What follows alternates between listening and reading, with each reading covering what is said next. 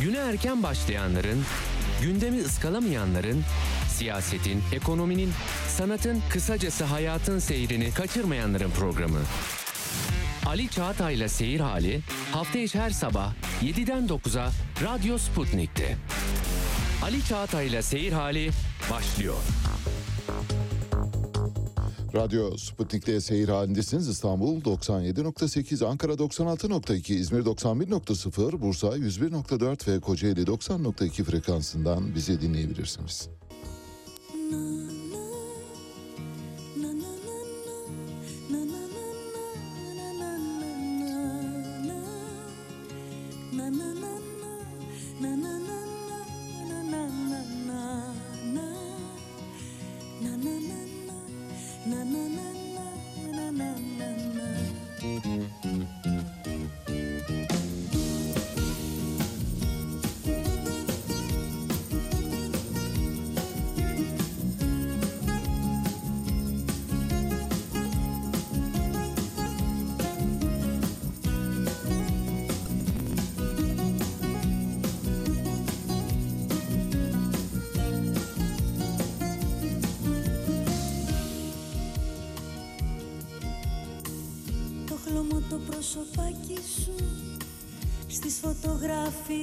Φωτογραφίες μας κοιτώ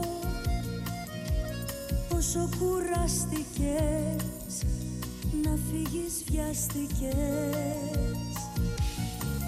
Τα θλιμμένα τα ματάκια σου Σαν δυο σύννεφα στον ουρανό. Που να πηγαίνουνε που ταξιδεύουνε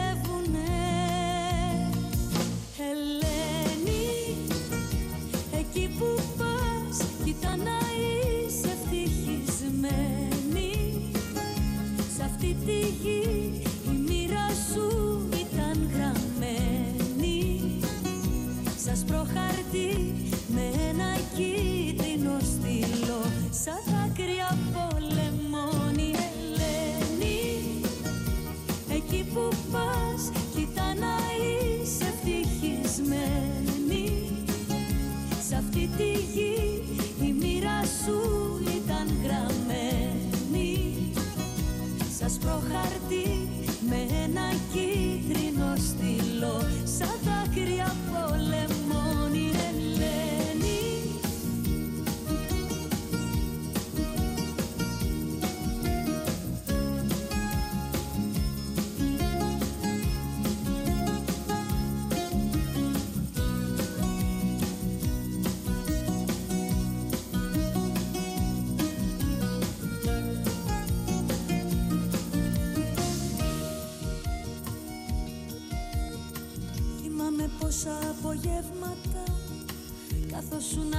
να δίχως να βγάλεις τσιμούδια Μόνο με κοίταζες και χαμογελαγες. Σου στέλνω αυτό το τραγουδάκι μου Για να σου κρατάει συντροφιά. Και να μην ξεχνάς να μου χαμογελάς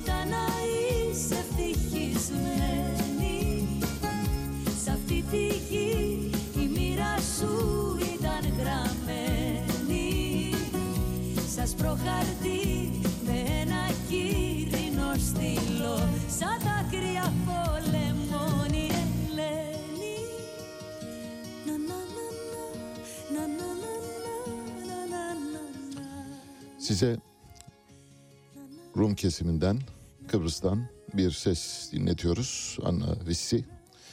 Anna Vissi, Kıbrıs Rum kesiminden yetişme ve Türkiye'de de çok tanınan bir sanatçı. Türkiye'deki şöhreti Yunanistan'daki şöhretine eşdeğer aşağı yukarı öyle söylemek lazım. Kendisi bir söz yazarı, besteci, aynı zamanda oyuncu. Ona dostları, arkadaşları Thea diyorlar. Tanrıça Yunanistan'da Rumca Tanrıçayı çağrıştırdığı için çok güzel, alımlı, hoş bir kadın.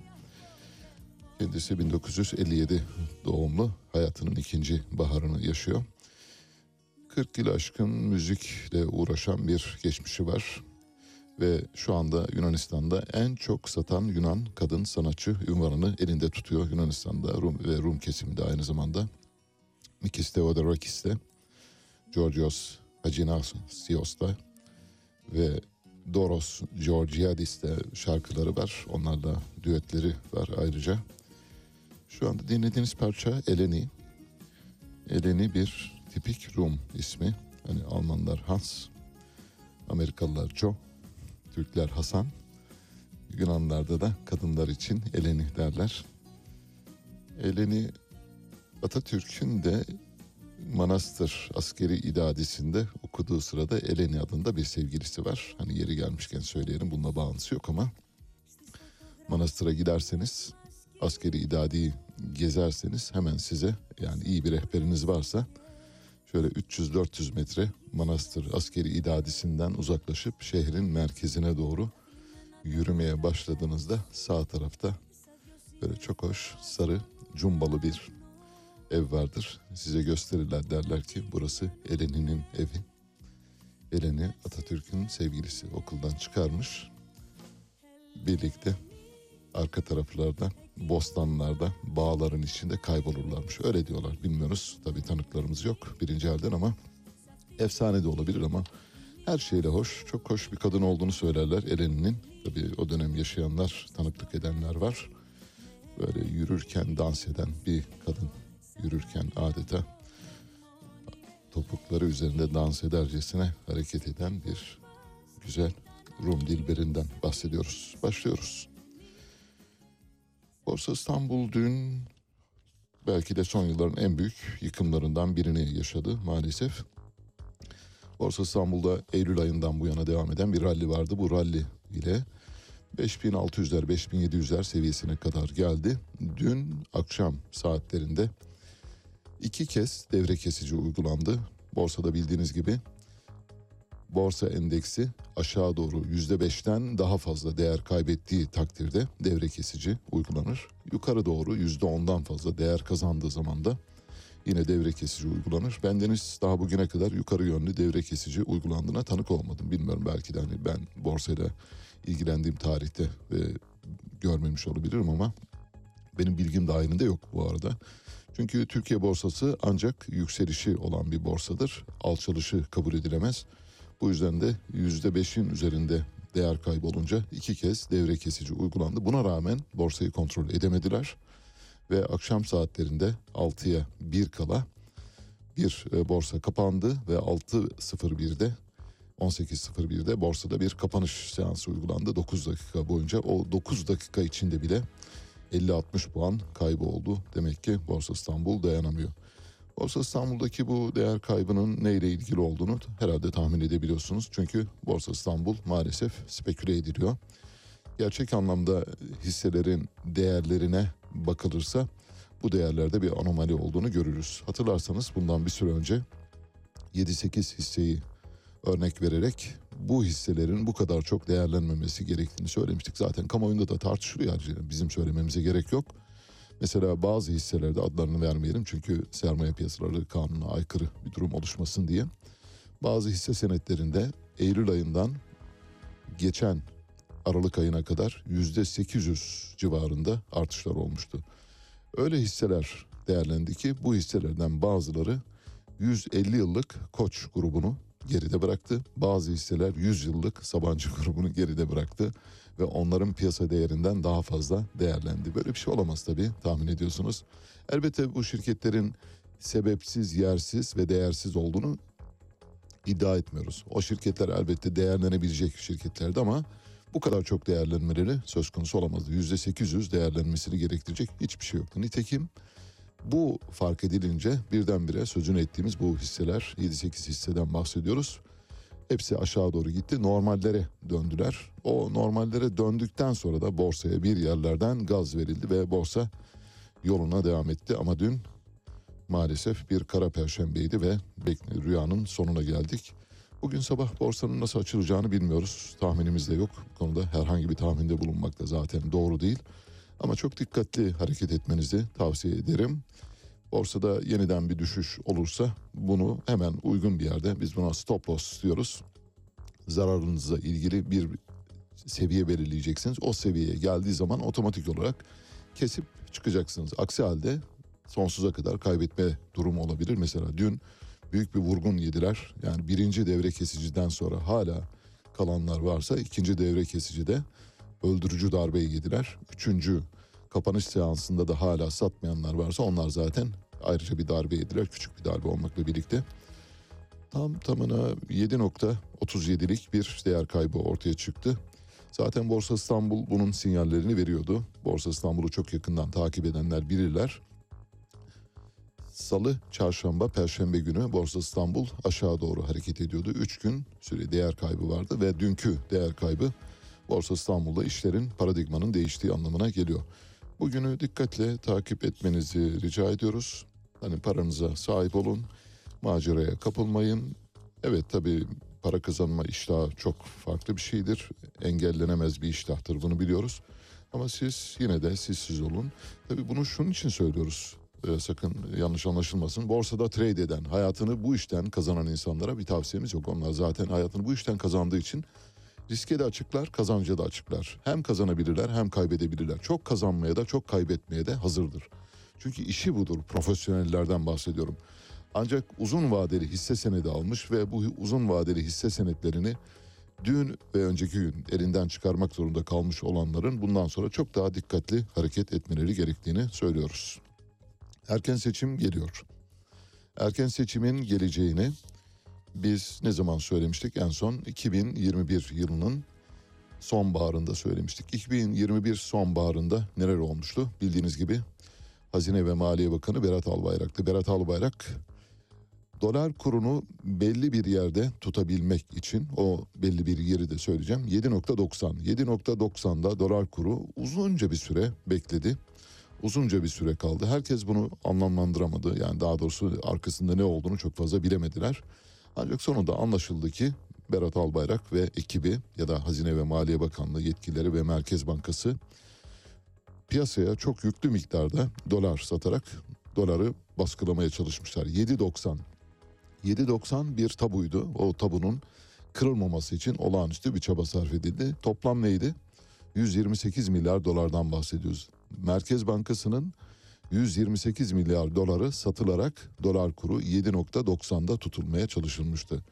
Bunu Cumhurbaşkanı anladığı gün Berat Albayrak'ın görevine son verdi. Daha doğrusu affını istedi ya da Berat Albayrak Instagram hesabı üzerinden Allah sonumuzu hayır eyleye diye bir istifa mektubu bırakıp gitti. Hemen arkasından bildiğiniz gibi Merkez Bankası Başkanlığı biraz uzatıyorum ama bu e, bence son derece önemli. Çünkü erken seçimde olan bağını kurmaya çalışacağım.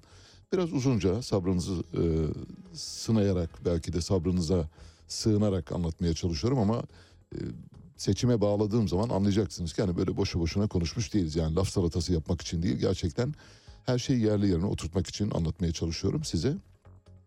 Berat Albayrak'ın görevden affını istemesi ya da istifa etmesinden sonra Merkez Bankası Başkanlığı'na Naci Ağbal getirildi.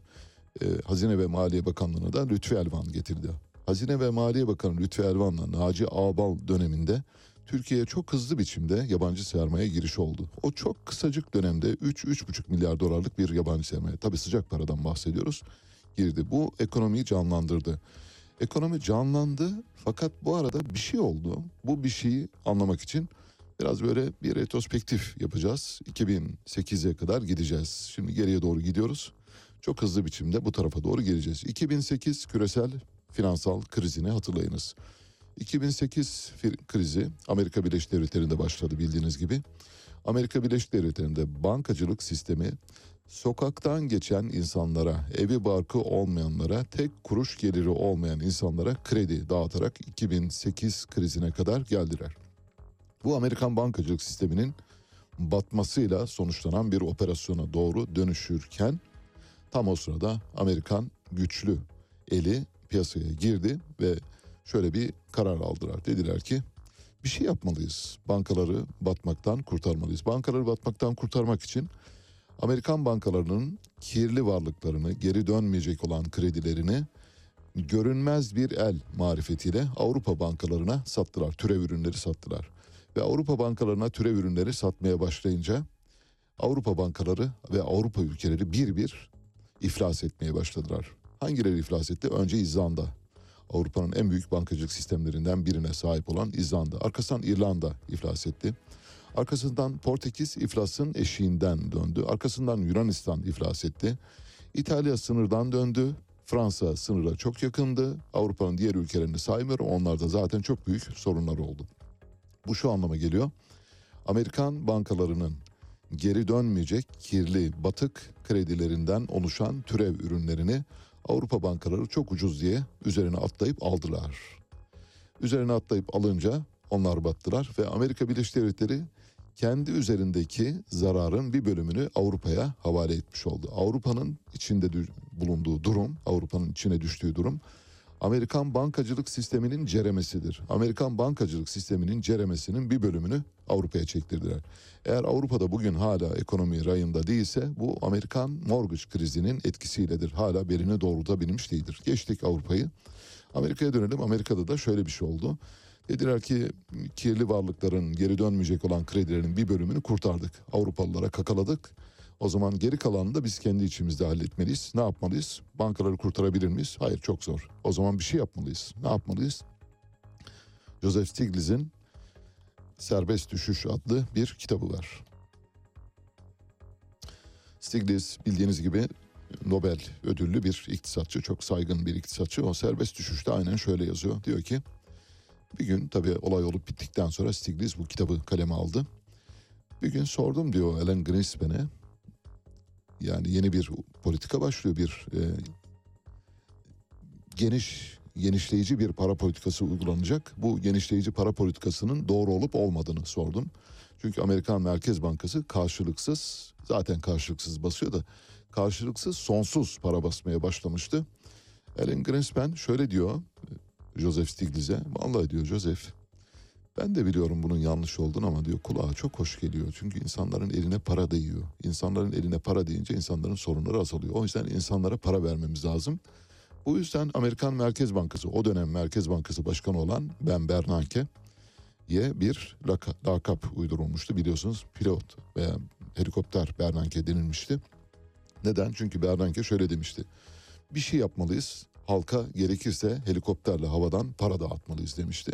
Yani saçmalıyız. Nitekim Amerikan Merkez Bankası hakikaten bu dediklerini yaptı ve Bernanke'nin genişlemeci para politikasını sınırsız ve sonsuz dolar basarak örtmeye çalıştılar. Sınırsız ve sonsuz dolar basılarak nereye geldi? Amerikan Merkez Bankası'nın 2008 krizine kadar buraya dikkat. 2008 krizine kadar toplam bütçesi, bilançosu 825 milyar dolardı. Yazdınız mı bir kenara? 825 milyar dolar. Krizden çıkarken yani genişleyici para politikası başladığından sonra çıkış stratejisine kadar olan dönemden bahsediyorum 2013'e kadar Amerikan Merkez Bankası tam tamına 4,5 trilyon dolarlık bir bilançoya ulaştı. Demek ki 825 milyar dolardan 4,5 trilyon dolara ulaşan bir bilançodan var. Bu para nereden geldi? Hiç. Bu para Amerikan Merkez Bankası'nın karşılıksız olarak bastığı banknotlarla geldi. Hiçbir karşılığı yok. Diğer ülkeler bunu yapamazlar çünkü diğer ülkelerde para basıldığı zaman enflasyon olur. Türkiye'de olduğu gibi örneğin. Türkiye zaten bugün çok para bastığı için enflasyonla karşı karşıya. Temel sebeplerden bir tanesi bu. Sonuçta Amerika kendine geldi. Çok parayı görünce özel sektör canlandı. Bankalar bu devlet kağıtlarını alıp e, krediye dönüştürdüler. O krediler e, reel sektöre gitti. Çoğu da reel sektöre gitmeden tekrar Amerikan sistemine dönerek yani Amerikan bankacılık sisteminin Merkez Bankası'yla aralarında dönen bir paraya dönüştü ama ortada çok para olduğu için kimse durumdan bir e, memnuniyetsizlik duymadı. Sonuçta ne oldu? Sonuçta Amerika ekonomisi kurtuldu. Kurtuldu diyelim bugün artık yani hala o sancıları çekiyor. Avrupa eğer bugün hala yaralıysa Amerikan Merkez Bankası ve Amerikalıların karşılıksız bastıkları paralarla ürettikleri batık kredilerin ceremesini çektikleri için Avrupalılar bugün bu durumda. Şimdi o dönemde bankalar, Amerikan Merkez Bankası o kadar çok para bastı ki bu paranın bir yerlere gitmesi gerekti. Artık Amerikan sistemi doydu. Bu paranın bir yerlere gönderilmesi lazımdı. Avrupalılar almadılar bu parayı çünkü kazığı yemişlerdi. Bir daha bir daha aynı tufaya gelmeyiz dediler. Bunun üzerine ne yaptı Amerika? Dedi ki üçüncü dünya ülkeleri var. Neresi? Türkiye var. Malezya var. Endonezya var. Güney Kore var. Güney Afrika var. Brezilya var. Şili var. Arjantin var dediler. Buralara ulaklar gönderdiler. Bizde çok para var. ister misiniz diye. Bazı ülkeler vallahi hem isteriz hem istemeyiz dediler. Bazıları da çok temkinli davrananlardan bahsediyoruz. Bazıları da Türkiye gibi paranın üzerine atladı. Şimdi bu üzerine atladığımız paranın biraz kirli bir para olduğunu söyleyebiliriz. Neden? Çünkü Amerikan Merkez Bankası 1973 petrol krizinden bu yana dolarla altın arasındaki bağı kesmiş durumda. Yani o güne kadar Amerikan Merkez Bankası dolar basacağı zaman karşılığı o kadar altın ayırıyordu. 73'te petrol krizi ortaya çıkınca karşılık ayıramayacağını anladı ve dedi ki ben bundan böyle doları altınla olan bağını koparıyorum. Peki ne yapacaksınız? Karşılıksız basacağım. İsteyen alır, isteyen almaz dedi. Dolar benim param zaten dünyanın parası. O yüzden de almak zorundasınız dedi. Bunun üzerine karşılıksız dolar basılmaya başlandı. Şimdi karşılıksız doların ne anlama geldiğini bir cümleyle ifade edeceğim. Tekrar 2008 krizi ve Türkiye'ye geleceğim. Karşılıksız parayı mesela bir 100 dolar 5 sente falan basılır. 5 senttir 100 doların maliyeti bir kağıt. Amerikan Merkez Bankası basar üzerine de 100 dolar yazar. Siz bunu 100 dolar olarak alırsınız. İşte buna senyoraş hakkı diyoruz.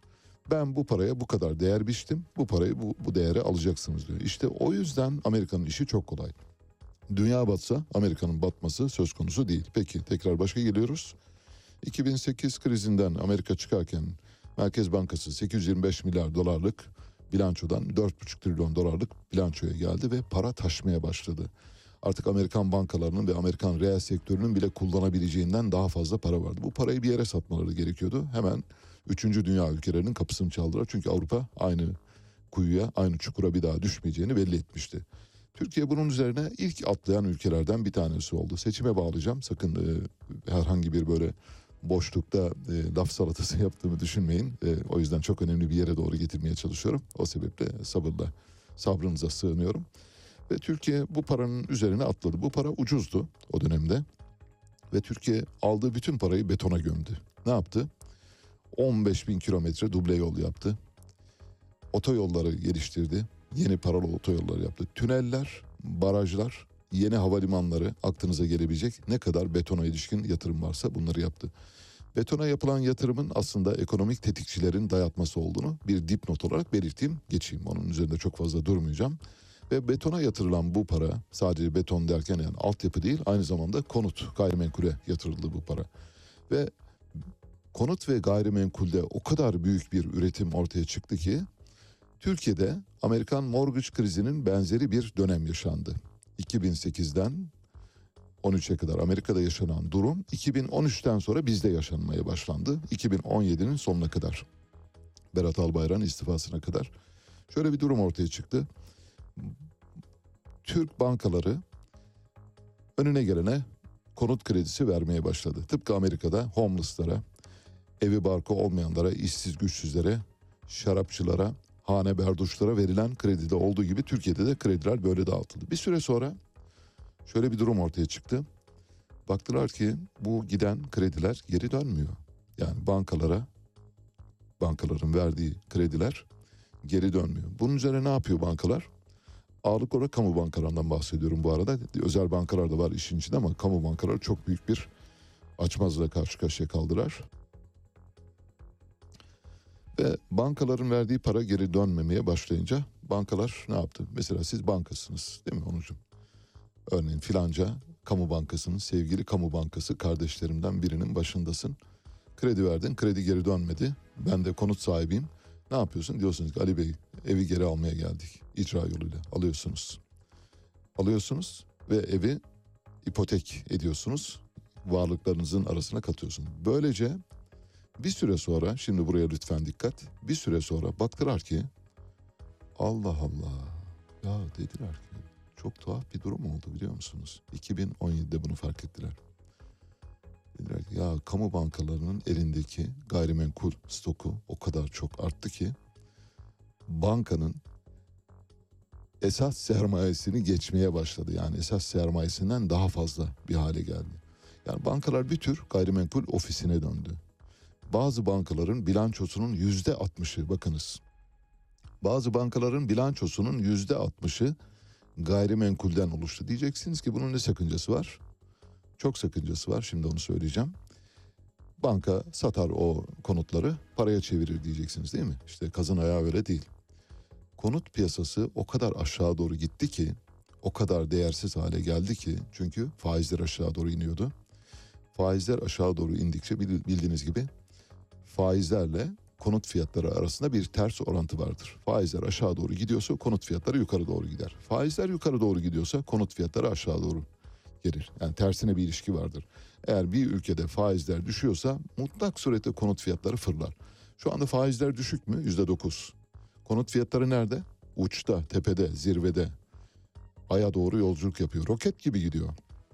O yüzden İstanbul'da 5 bin liranın altında kiralık konut bulamıyoruz. O yüzden İstanbul'da 2 milyon liranın altında birinci el konut bulamıyoruz. Demek ki neymiş? Şimdi bu sözünü ettiğimiz hikaye bankaları başta kamu bankaları olmak üzere gayrimenkul ofislerine, tapu ofislerine dönen ve para bas para satmaktan ibaret olan işleri para satmaktan ibaret olan bankaları gayrimenkul ofislerine dönüştürdüklerini görünce dediler ki buna bir müdahale etmemiz lazım.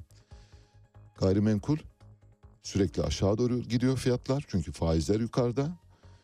Bu duruma müdahale etmemiz lazım dediler. İşte o gün Naci Abal ve Lütfi Elvan gitti.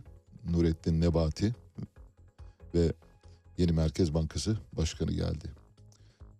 Kararlar neydi? Hızla Merkez Bankası faizleri düşürmeye başladı. Nereye kadar geldi? Yüzde dokuz şu anda. Faizler aşağı doğru gelince konut fiyatları yukarı doğru gitti mi? Gitti. Bu durumda gayrimenkul ofisine dönüşmüş olan bankaların ellerindeki varlıklar güçlendi mi? Değerlendi mi? Değerlendi. Bankalar kurtuldu mu? Kurtuldu. Sorun var mı? Var. Sorun ne? Sorun enflasyon. Bankaları kurtardık ama vatandaşı enflasyona ezdirdik. İşte geliyorum sonuna. Son cümlemi söyleyeceğim. İşte bu noktadan sonra dediler ki bu ekonomi daha fazla dayanmaz.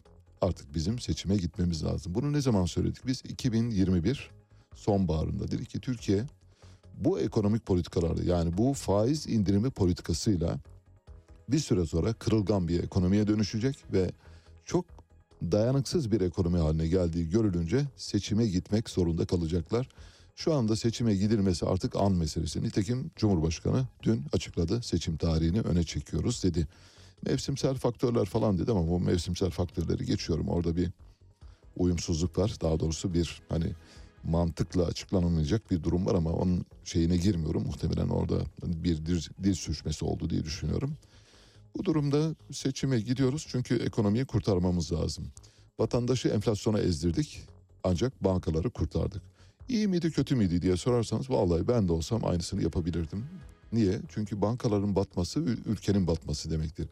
Enflasyon peki ne anlama geliyor? Enflasyon da vatandaşın batmasıdır. Vallahi vatandaşın hiç umurumuzda olmadığını söyleyebiliriz. Yani vatandaş hiç umurumuzda değil. Önemli olan sistem. Sistemi kurtardık.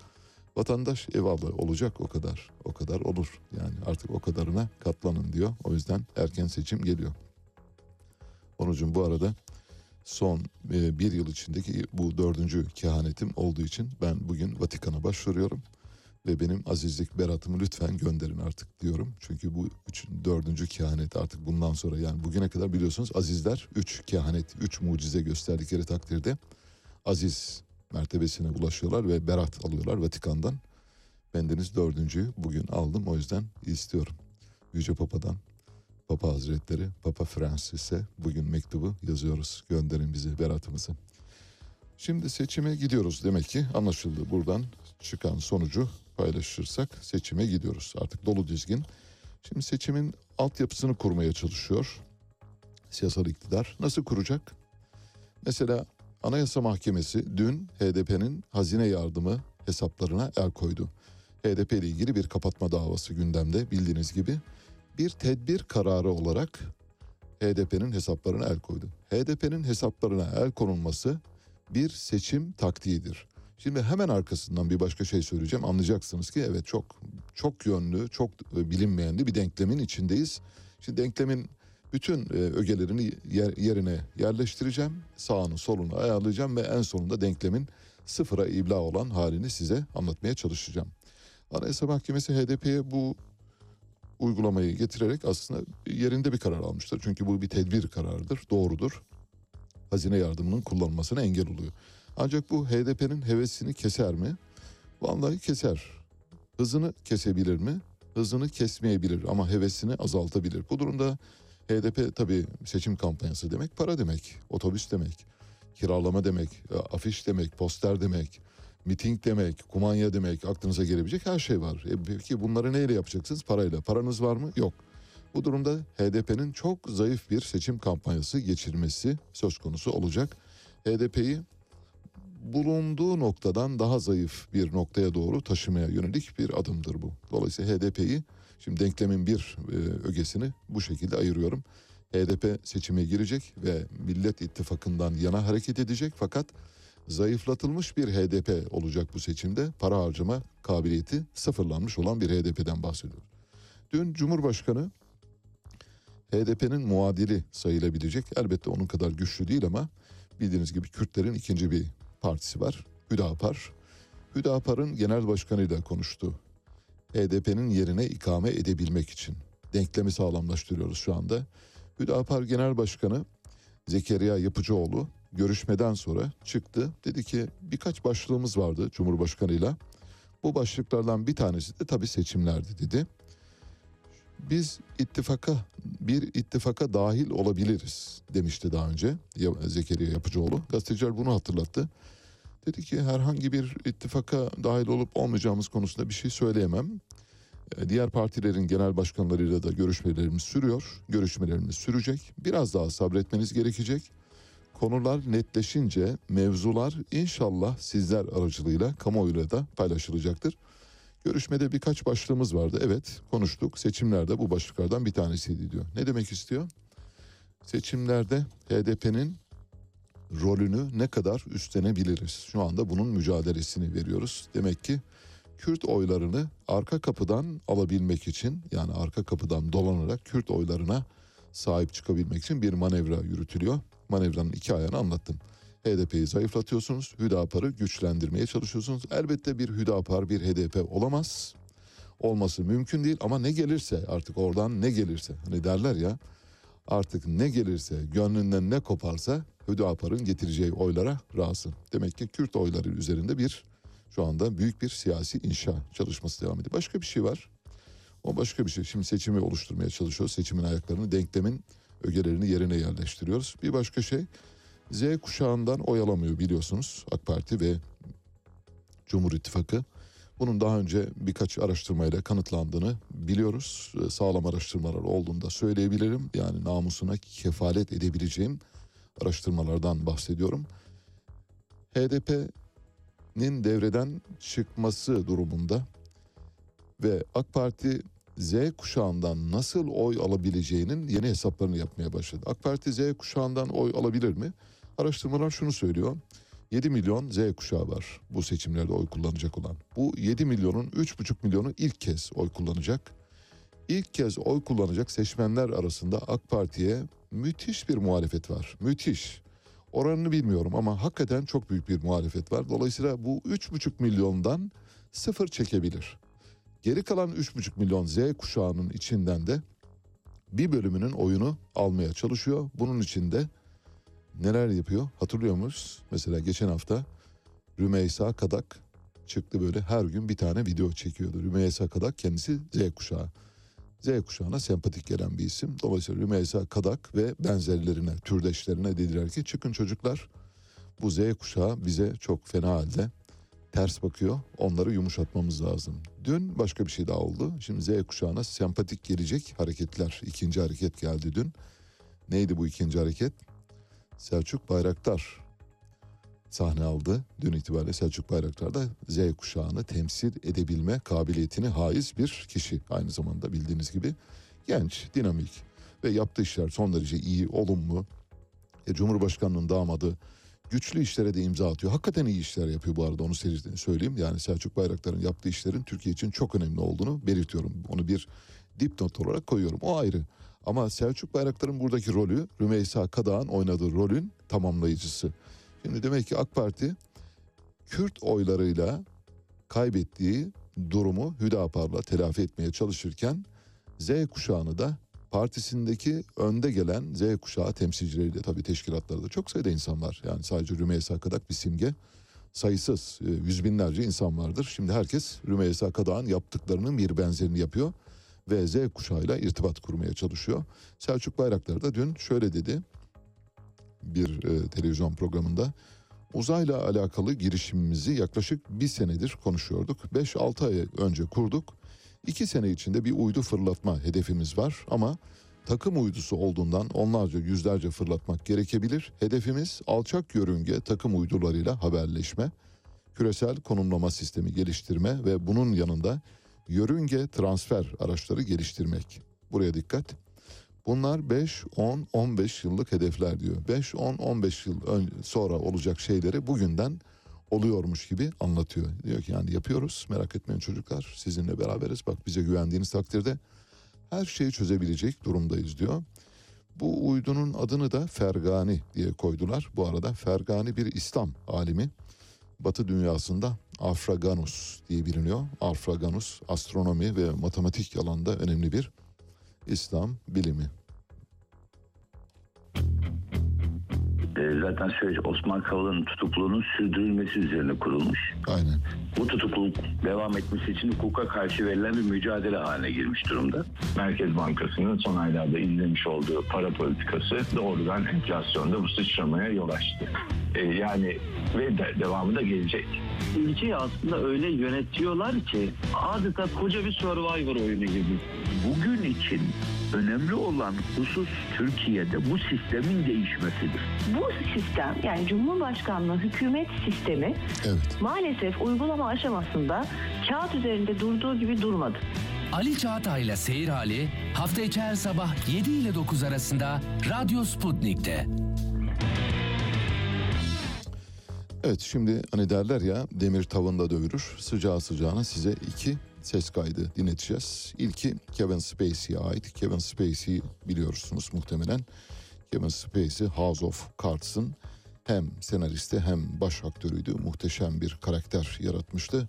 Ve House of Cards Beyaz Saray'ın kirli çamaşırlarını ortaya döktüğü için hem Kevin Spacey'i sistemin dışına ittiler bir cinsel taciz suçlamasıyla hem de senarist değişti ve yeni senaryolar yazılmaya başlandı. Daha böyle suya sabuna dokunmayan sade suya tirit bir House of Cards ortaya çıkmaya başladı. Ama o güne kadar Kevin Spacey işin başındayken House of Cards'ta yazılan, çizilenler ve kurgulanan senaryoya baktığınızda Beyaz Saray şöyle karşınıza çıkıyor. Beyaz Saray'da her şey var. Gasp var, cinayet var, yolsuzluk var, usulsüzlük var, ensest var.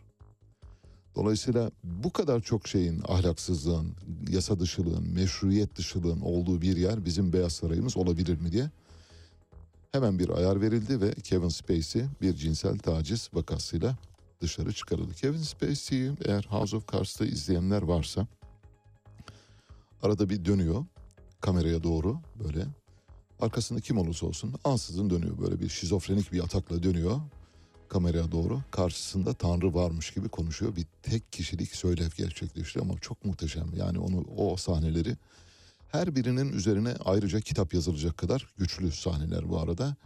Şimdi o sahnelerden birinden size bir bölümü paylaşacağım. Şimdi bu bölümü paylaşma sebebimiz şu.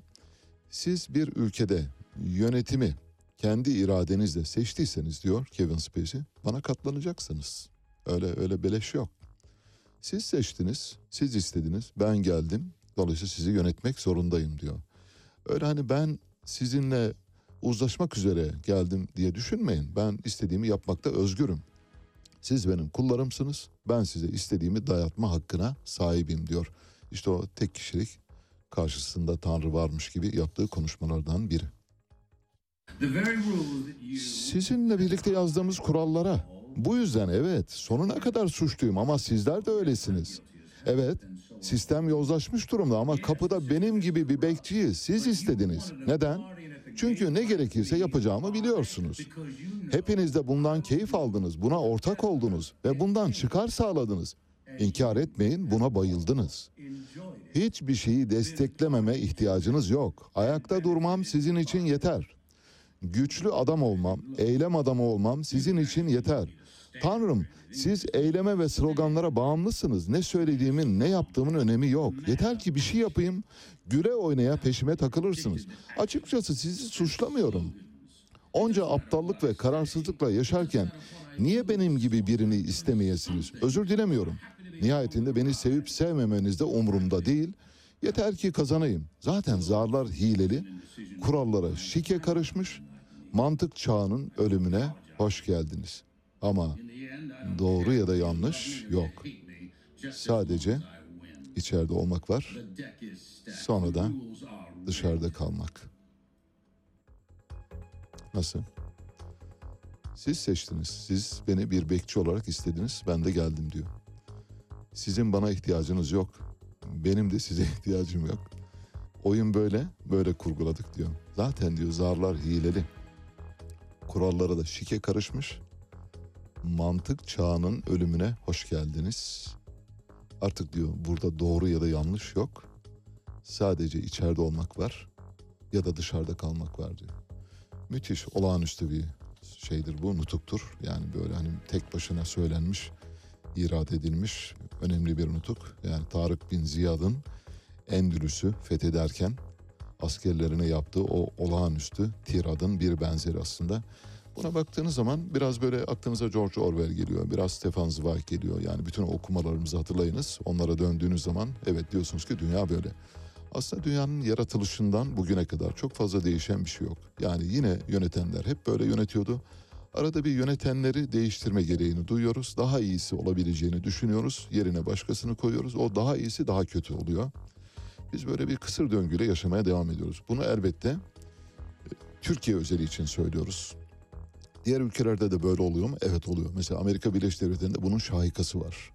İşte Obama'yı seçiyorsunuz, yerine bir başka adam geliyor, ondan daha kötü çıkıyor. Birini seçiyorsunuz, ve Joe Biden diye biri geliyor, ondan daha kötü. Donald Trump arıyorsunuz. Şimdi Joe Biden gidecek, bir dosya hazırladım, onu da paylaşacağım. Bugün belki yetiştiremeyebiliriz ama Amerika'da yeni dönemin yeni adayı, yeni adamı geliyor. Mike Pence. Eski başkan yardımcısı geliyor Mike Pence. Kendisi bir kovboy ve çizmelerini giydi. Amerika'ya doğru yola çıktı şu anda. 20, 2024'te biliyorsunuz Amerika'da seçimler var. Başkanlık seçimlerinde ve en güçlü adaylardan bir tanesi kovboya hazırlık yapın. Hiçbir şey değişmiyor. Her şey aynı. Demin söylediğimi tekrarlıyorum. Seçiyorsunuz, daha kötüsünü seçiyorsunuz. Bir sonraki seçimde daha iyisini seçeceğinizi düşünerek daha kötüsünü seçiyorsunuz. Hep böyle kötüyü seçerek sonsuza doğru bir ergime yöntemi kullanıyorsunuz. Bunun istisnaları var mı? Var. İşte İskandinav ülkeleri, Nordik ülkeleri bu istisnaya erişmiş durumdalar. Onlar Nirvana'da. İsveç, Norveç, Danimarka, Finlandiya, Lüksemburg, Belçika gibi ülkeler, İzlanda gibi ülkeler, e, Yeni Zelanda, Avustralya da bunların içinde. Bunlar ulaşmış durumda ama dünyanın geri kalan ülkeleri maalesef o durumda değil. Peki acaba daha iyisini seçebilir miyiz ya da daha iyisini seçebilmek için nasıl bir akıl yöntemi kullanabiliriz? Fidel Castro ölmeden önce bir e, konuşma yapmıştı. Çok ateşli bir konuşma. O konuşmasından bir bölümü dinletmeye çalışacağım.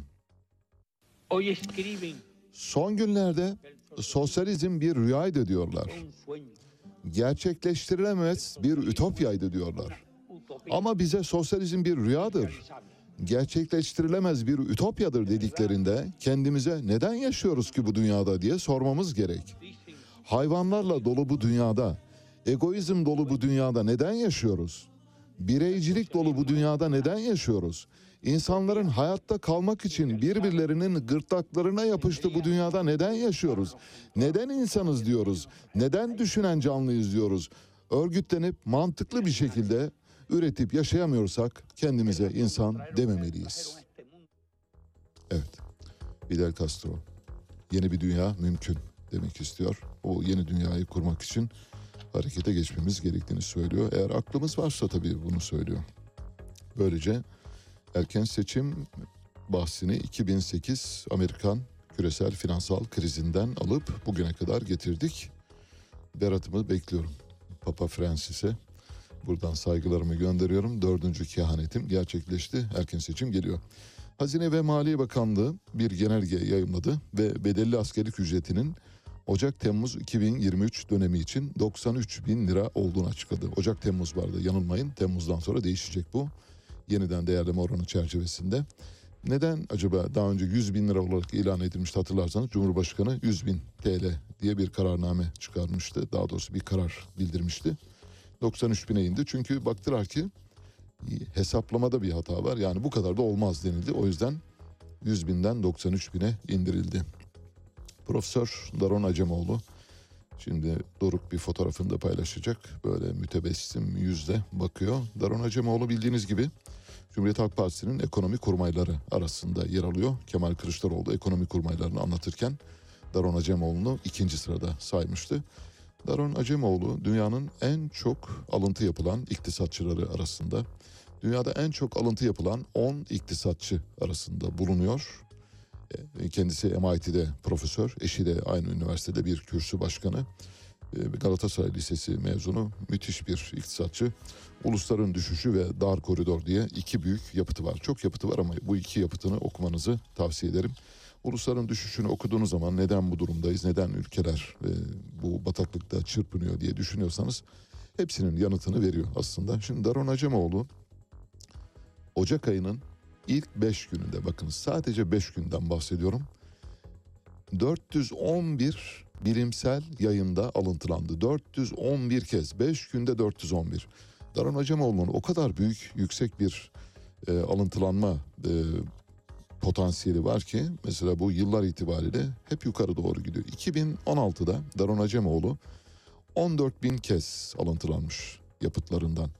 2017'de 15 bin kez yuvarlak olarak söylüyorum. Rakamlar net değil onu söyleyeyim. Bir grafiğe bakarak sadece rakamları okumaya çalışıyorum. 2018'de 15.500 kez alıntılanmış. 2019'da 16 bin kez alıntılanmış. 2020'de 17 bin kez alınma, alıntılanmış. 2021'de geliyoruz 19 bin kez alıntılanmış. 19 bin kez bir iktisatçı dünyanın dört bir tarafında Güney Afrika'dan Yeni Zelanda'ya, Avustralya'dan Japonya'ya, Hindistan'dan Brezilya'ya, Kanada'dan İzlanda'ya kadar dünyanın dört bir köşesinden 19 bin kez alıntılanmış. Bu alıntıları sakın işte bir cümle gibi düşünmeyin. Mesela alıyorsunuz kocaman bir pasaj altına da yazıyorsunuz Bay Daron Acemoğlu diye yazıyorsunuz. O kadar o kadar güçlü alıntılar yani bilimsel makalelerin ana omurgasını oluşturan kişilerden birisi. Şimdi 2023'ün Ocak ayında ilk 5 günde müthiş bir hıza ulaşmış durumda. 411 kez. Eğer bu hızla giderse Daron Acemoğlu bu yılı size söylüyorum tabii bir hesap yapmak zor. Elbette artış hızının nereye doğru gideceğini bugünden e, tahmin etmek de çok zor ama muhtemelen bu yılı bir rekor yıl olarak kapatacak. Örneğin mesela 25 bin civarında bir alıntılanmayla yılı tamamlayabilir. Büyük bir iktisatçı olduğunu bir kez daha hatırlamış olalım. Evet böylece habere gidiyoruz. Mehtap Yeni Doğan geliyor. Haberler için size Güney Kıbrıs'tan çıkmış ve Yunanistan'ın Rumca konuşan ülkelerin en büyük sanatçılarından biri, en şöhretli olanlarından biri Anna Visi'den size parçalar seçtik. To pali pali.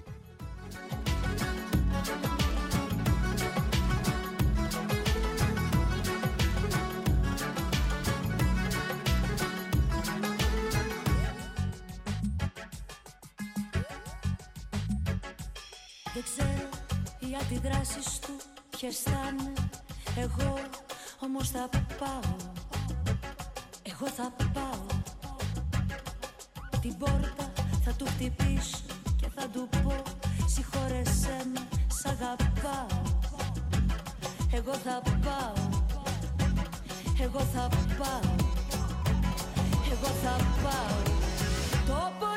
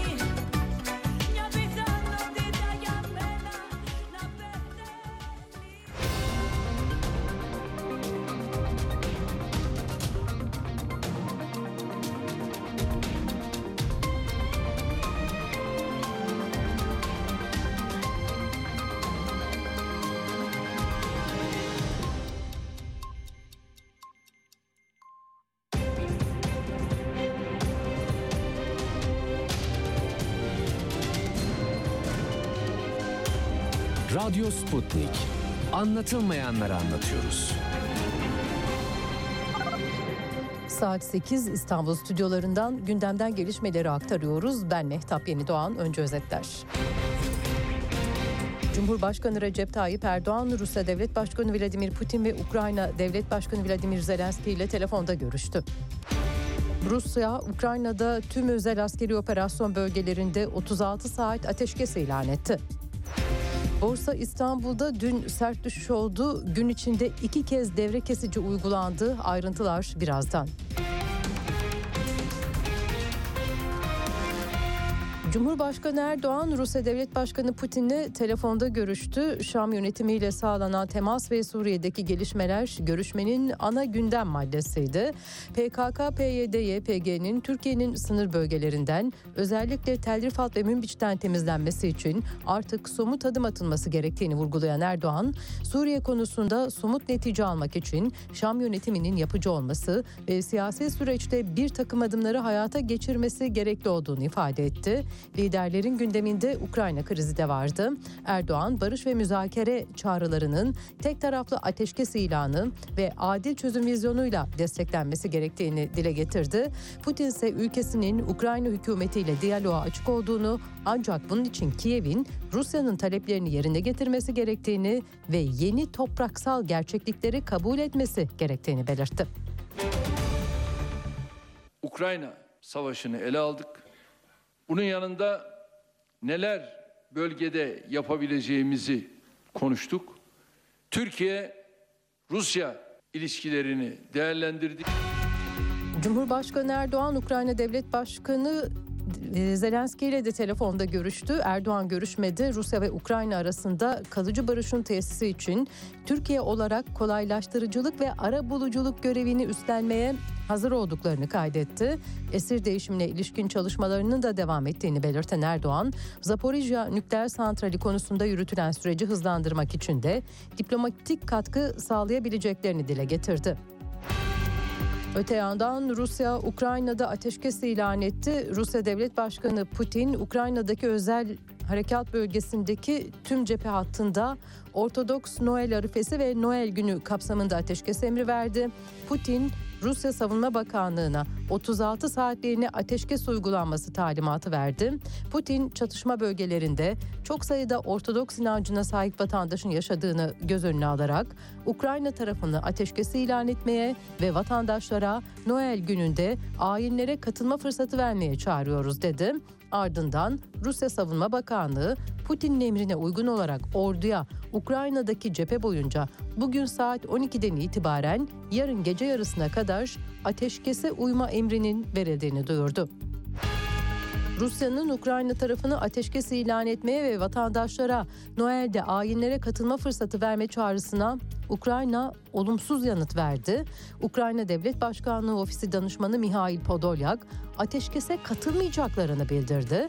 Podolyak, Rusya işgal altındaki bölgeleri terk etmeli ancak o zaman geçici ateşkes olur ifadelerini kullandı. Ve iç gündeme geçeceğiz. Ekonomiden notlar var sırada. Borsa İstanbul'da dün hareketlilik yaşandı. BIST endeksi %7.37 değer kaybıyla günü 5116 puandan tamamladı. Borsada 24 Şubat 2022'den bu yana en sert düşüş gerçekleşti. BIST endeksi önceki kapanışa göre 407 puan azalırken toplam işlem hacmi 123.9 milyar lira düzeyinde gerçekleşti. Tüm sektör endeksleri gerilerken en çok kaybettiren %9.52 ile inşaat oldu. Borsa İstanbul'da endekse bağlı devre kesici sistemi iki kez devreye girdi. CHP Genel Başkanı Kemal Kılıçdaroğlu dün borsada yaşanan sert düşüş konusunda bir paylaşım yaptı. Sosyal medya hesabından paylaşım yapan Kılıçdaroğlu 18 Kasım'da paylaştı. Küçük yatırımcıyı uyarıyorum. Tasarrufunuz enflasyona ezilmesin diye borsaya giriyorsunuz ama asıl yem bu gördüğünüz şişirilmiş değerlerde maalesef avlanan siz olacaksınız mesajını hatırlattı. Söz konusu paylaşımını alıntılayan Kılıçdaroğlu, küçük yatırımcıyı uyardım. Göz göre göre soyacaklar sizi dedim. Adalet yok, ahlak yok. Unutulmasın ki bir gün devran döner. Herkes yaptıklarının bedelini öder. Küçük yatırımcıyı korumayan kurumları da haksız zenginleşen çetelerde bedelini öder. Asla yanlarına bırakmayız diye yazdı.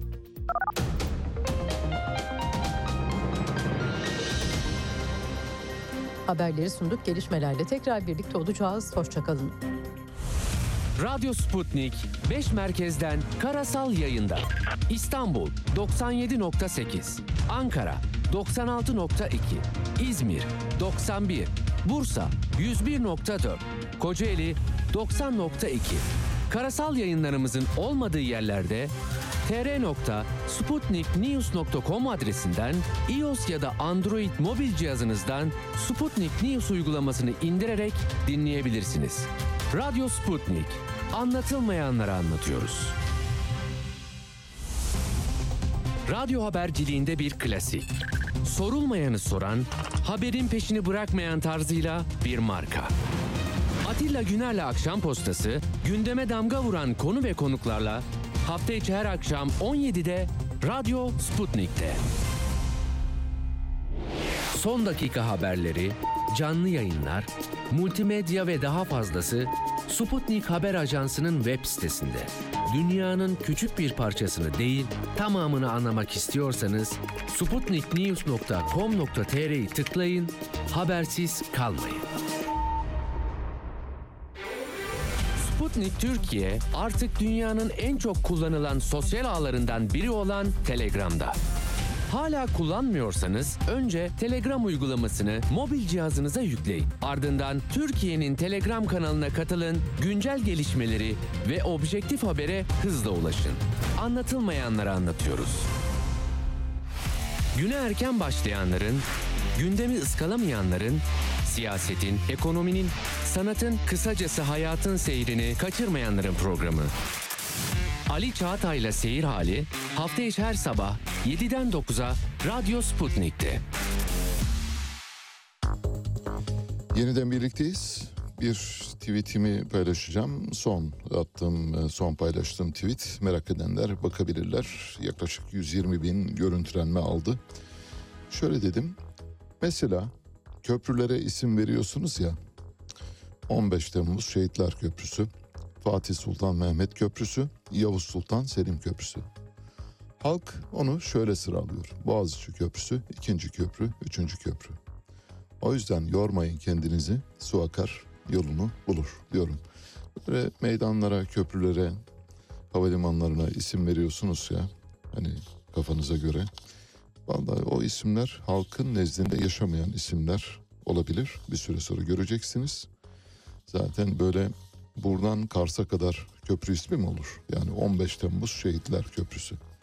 Yani köprünün adını küçümsemek için söylemiyorum ama işte Boğaziçi Köprüsü öyle demiştik. Yani öyle kalsın. Başka bir yere verin o adı mesela onu başka bir yere. Halk zaten onu öyle biliyor. Bu sebeple de hani siz ne derseniz deyin.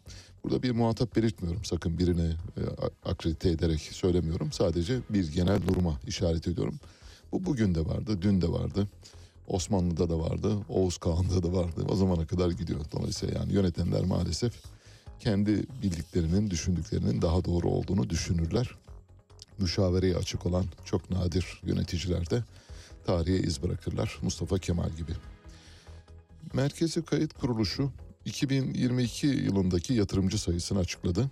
Merkezi Kayıt Kuruluşu bildiğiniz gibi borsaya kote şirketleri denetliyor ve borsaya 2022 yılında toplam 1 milyon 427 bin kişinin girdiğini açıkladı. Toplam yatırımcı sayısı 3 milyon 794 bin yani 4 milyon civarında demektir. Şimdi borsadaki bu iştahı, bu aşırı tahaccümü nasıl yorumluyorsunuz derseniz şöyle yorumluyorum. Borsa bildiğiniz gibi tek yatırım aracı haline geldi.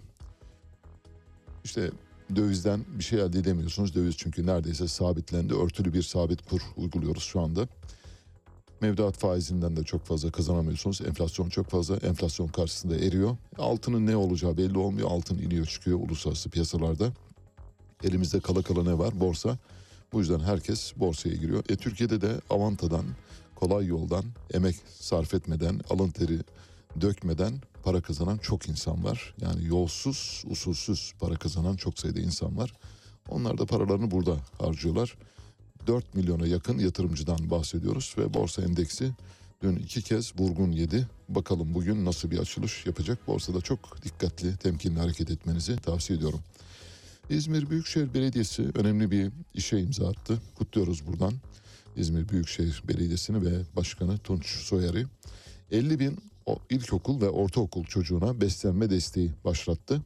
Fakat Milli Eğitim Bakanlığı izin vermedi. Milli Eğitim Bakanlığı henüz başvuruya yanıt vermediği için İzmir Büyükşehir Belediyesi bu yardımı, bu gıda yardımını, çocuklara vereceği yardımı ev ev dolaşarak kapı kapı dağıtmaya başladı. Vallahi kutluyorum. Gerçekten Tunç Soyer'i bu girişiminden dolayı kapı kapı yani birey birey çocuk çocuk ulaşarak herkese dağıtmaya çalışın. Bunu öteden beri söylüyoruz. Milli Eğitim Bakanlığı gerçi ilk öğretimdeki öğrencilerin yaklaşık yarısına önümüzdeki öğretim yılından itibaren e, bir öğün kumanya verileceğini vermeye çalışacaklarını söyledi ama bakalım yani tamamına verilmesi gerekiyor. Çünkü çocuklar gerçekten çok zor durumda ve aç gidiyorlar okula. Aç giden çocuğun kafası çalışmaz.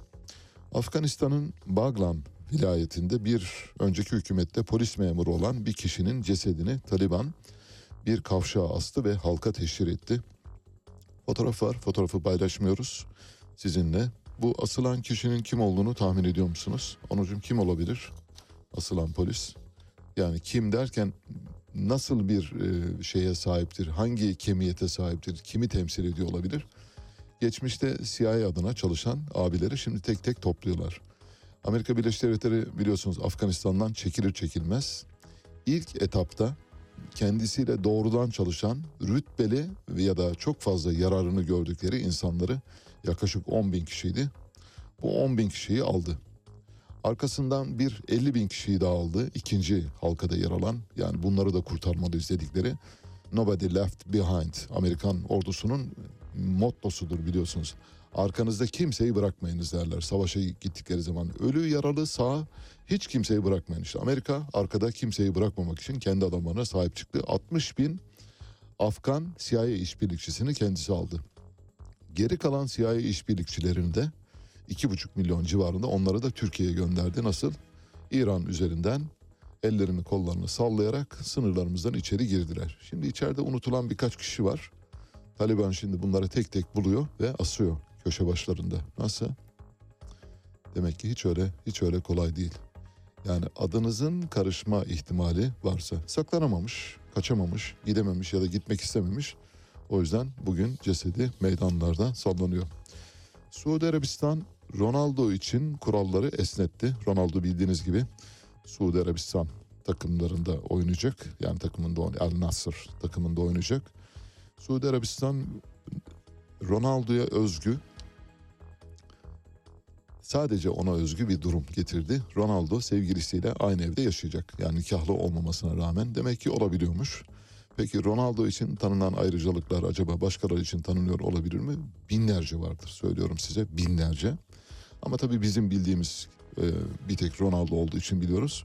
Suudi Arabistan artık yavaş yavaş bu şeyin ucunu açıyor. Suudi Arabistan'da bildiğiniz gibi kadınların araba kullanması serbest bırakıldı. Kadınların eşleri olmadan da dışarı çıkabilmeleriyle ilgili kurallar gevşetildi.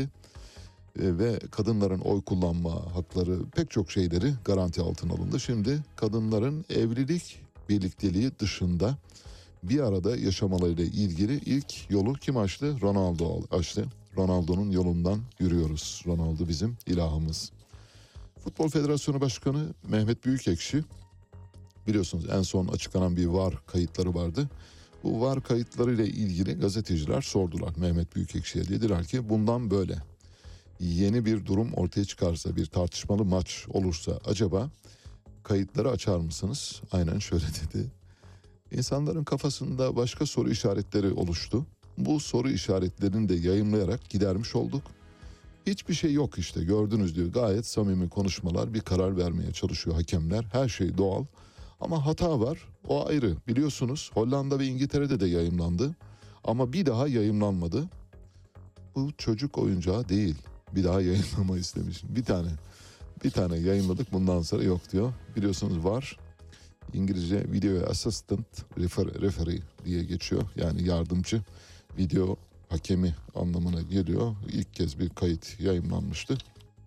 Bu arada o kaydı yayınladığımız gün ben Deniz e, iki maçın e, durumuyla ilgili böyle bir kafa karışıklığı yaşadım. E, işte e, Galatasaray maçıyla bir başka maçı aynı kefede mütalaa edince bir izleyicimiz dedi ki senin dedi zaten gizli bir Galatasaray düşmanı olduğunu biliyorum o yüzden yaptın dedi. Hayır dedim yanlışlıkla yaptım. İnanmadı bana. Aa, olabilir yani iki saat boyunca yayın yapıyoruz. Sabahın köründe geliyoruz. Olamaz mı yani dilimiz dolaşamaz mı? Bir, bir tane kelimeyi yanlış kullanamaz mıyız? Mesela dün de üç beyaz dedim. E, tuz, şeker, yağ demişim mesela. Yani yağ, evet yağ da çok öyle matah bir şey değil. Aslında dört beyaz demek lazım. Bundan sonra ben düzeltiyorum Onurcuğum. Literatüre benim adımla girsin. Dört beyazdan kaçının. Un, şeker, yağ, tuz. Bunlardan kaçının. Böyle iki üç kişi peş peşe yapmış. Abi yanlış dedin abi abi. Abi öyle değil ya. Un, şeker, yağ. Olur mu ya? Ya lütfen un, şeker, tuz. Ya lütfen. Olabilir yani bunlar normal. Herkesin her zaman ağzından kaçıyor. Ama ben bundan sonra şey literatürü yeniliyorum bugün itibariyle. Buna vesile oldunuz. Bundan böyle yağ da ekliyorum o beyazların yanına. Ondan da kaçınacaksınız. Hazır mısınız? Şimdi size güzel bir futbol resitali vereceğiz. Öyle derler ya futbol hakem şeyleri sunucuları bir futbol resitali sundu. Ne demekse böyle hani ezberlemişler resital. Peki size bir resital. Pierluigi Collina. Pierluigi Collina büyük bir hakem. Şu anda da FIFA'nın merkez hakem heyetinde yer alıyor aynı zamanda. Katar maçları sırasında da çok iyi bir performans çıkardı ve maçların hilesiz hurdasız oynanmasına vesile oldu. O bakımdan kendisini kutluyoruz. Bir yerde bir söyleşiye katılmış. Biraz uzunca. Bunu Pierluigi Collina konuşurken ben eşlik olarak vereceğim ve anlatmaya çalışacağım. Daha doğrusu sözlerini birebir aktarmaya çalışacağım. Ama lütfen dikkatle dinleyiniz. Bir futbol otoritesinin gerçekten bu kadar donanımlı olabileceğine ben ilk kez tanık oluyorum. Yani futbol dediğimiz işte birisi çıkar sahaya 22 tane oyuncu topu bir kaleden bir kaleye sürer gol atar. Öyle değil yani öyle o kadar basit değil. O kadar ince detaylar veriyor ki şimdi oradan göreceğiz. Sağlıklı bir karar almanın en önemli şartlarından biri daima bir adım önde olmaktır. Yani ne yaşanacağını bilmektir. Bu bütün aktivitelerde böyledir. Eğer olayları sonradan takip edersen başaramama riskiyle yok olursun. Öncesinde ne yaşanacağını bilirsen gerekli tedbirleri alırsın ve başına geleceklere de hazırlıklı olursun. Bunu başarabilmek için takımların nasıl oynadığını bilmen gerek. Hem taktik olarak hem de oyuncuların karakteristik özellikleri sıradan şeyleri öğrenerek. Bazı antrenörler ters ayaklı iki kanat oyuncusuyla 4-3-3 sisteminde oynar mesela. Sol ayaklı bir oyuncunun sağ kanatta oynadığını bilmek, o oyuncunun nasıl hareketleneceğini bilmenizi de sağlar. Sağ ayaklı bir stoper oyuncusu topu defansa çıkarırken sağ stoperde oynayan sol ayaklı bir stoperden daha iyi çıkaracaktır topu. Sağ ayaklı bir oyuncunun kullandığı korner sonrasında ceza sahası içinde yaşanacaklarla sol ayaklı bir oyuncunun kullandığı korner sonrasında yaşanacaklar aynı değil. Bütün bu bilgilere önceden sahip olmak pozisyonlara hazırlıksız yakalanmanızı önler. Benim hakemlik yaptığım dönemde iki farklı düşünce akımı vardı. İlki hakem hakemdir, bütün kuralları bilmeli, koşmalı yaklaşımıydı. Bu bence fazlasıyla indirgeyici ve yanlış bir yaklaşım. Her ne olursa olsun. Bu yaklaşımda bir sürpriz yaşanma ihtimali vardır daima. Yaşanabileceklere hazırlıksız yakalanıyorsunuz. Bana göre tam tersi olmalıydı. Yaşanacakları öngörebilmek adına analiz yapmanız gerekiyordu. Japonya'daki Dünya Kupası finali öncesinde var var mıydı mesela? Yoktu. O zamanlar VHS video vardı. Biz videoları geriye doğru sarar öyle izlerdik ve kararları öyle verirdik. Mesela Brezilya Almanya'nın Dünya Kupası boyunca oynadıkları tüm maçları bu şekilde izlediğimi hatırlıyorum. Yani maçtan sonra izlediğini hatırladığını ifade ediyor. Evet. Yani şimdi orada şu cümleyi bir kez daha tekrarlayacağım. Hani böyle ezberlemeye kalksanız bayağı bir ezberinizi bozar öyle söyleyeyim. Hani futbolu böyle çok basit, sıradan, normal bir oyun işte abi çıkın aslanlar gibi oynayın ya iman kuvvetiyle. Öyle değil işte öyle olmadığını kanıtlıyor size. Yani futbolun bir bilim olduğunu, futbolun bir disiplin olduğunu kanıtlıyor. Şu şu cümleye çok e, hasta oldum, takıntılıyım. Diyor ki bazı antrenörler ters ayaklı iki kanat oyuncusuyla 4-3-3 sisteminde oynar mesela diyor. Sol ayaklı bir oyuncunun sağ kanatta oynadığını bilmek o oyuncunun nasıl hareketleneceğini de bilmenizi sağlar. Sağ ayaklı bir stoper oyuncusu topu defansa çıkarırken sağ stoperde oynayan sol ayaklı bir stoperden daha iyi çıkaracaktır topu. Sağ ayaklı bir oyuncunun kullandığı korner sonrasında ceza sahasında yaşanacaklarla sol ayaklı bir oyuncunun kullandığı korner sonrasında yaşanacaklar aynı değildi. Vallahi yani hakikaten şapka çıkarıyorum başka bir şey söyleyemeyeceğim. İşte futbol bu ve bizim alacağımız daha çok ders var. Bir izleyicimiz gönderdi. Ben de çok mutlu oldum, çok sevindim. Ee, Brüksel lahanasını hiç yani fotoğrafıyla da görmemiştim. Yani dalında Brüksel lahanası nasıldır diye.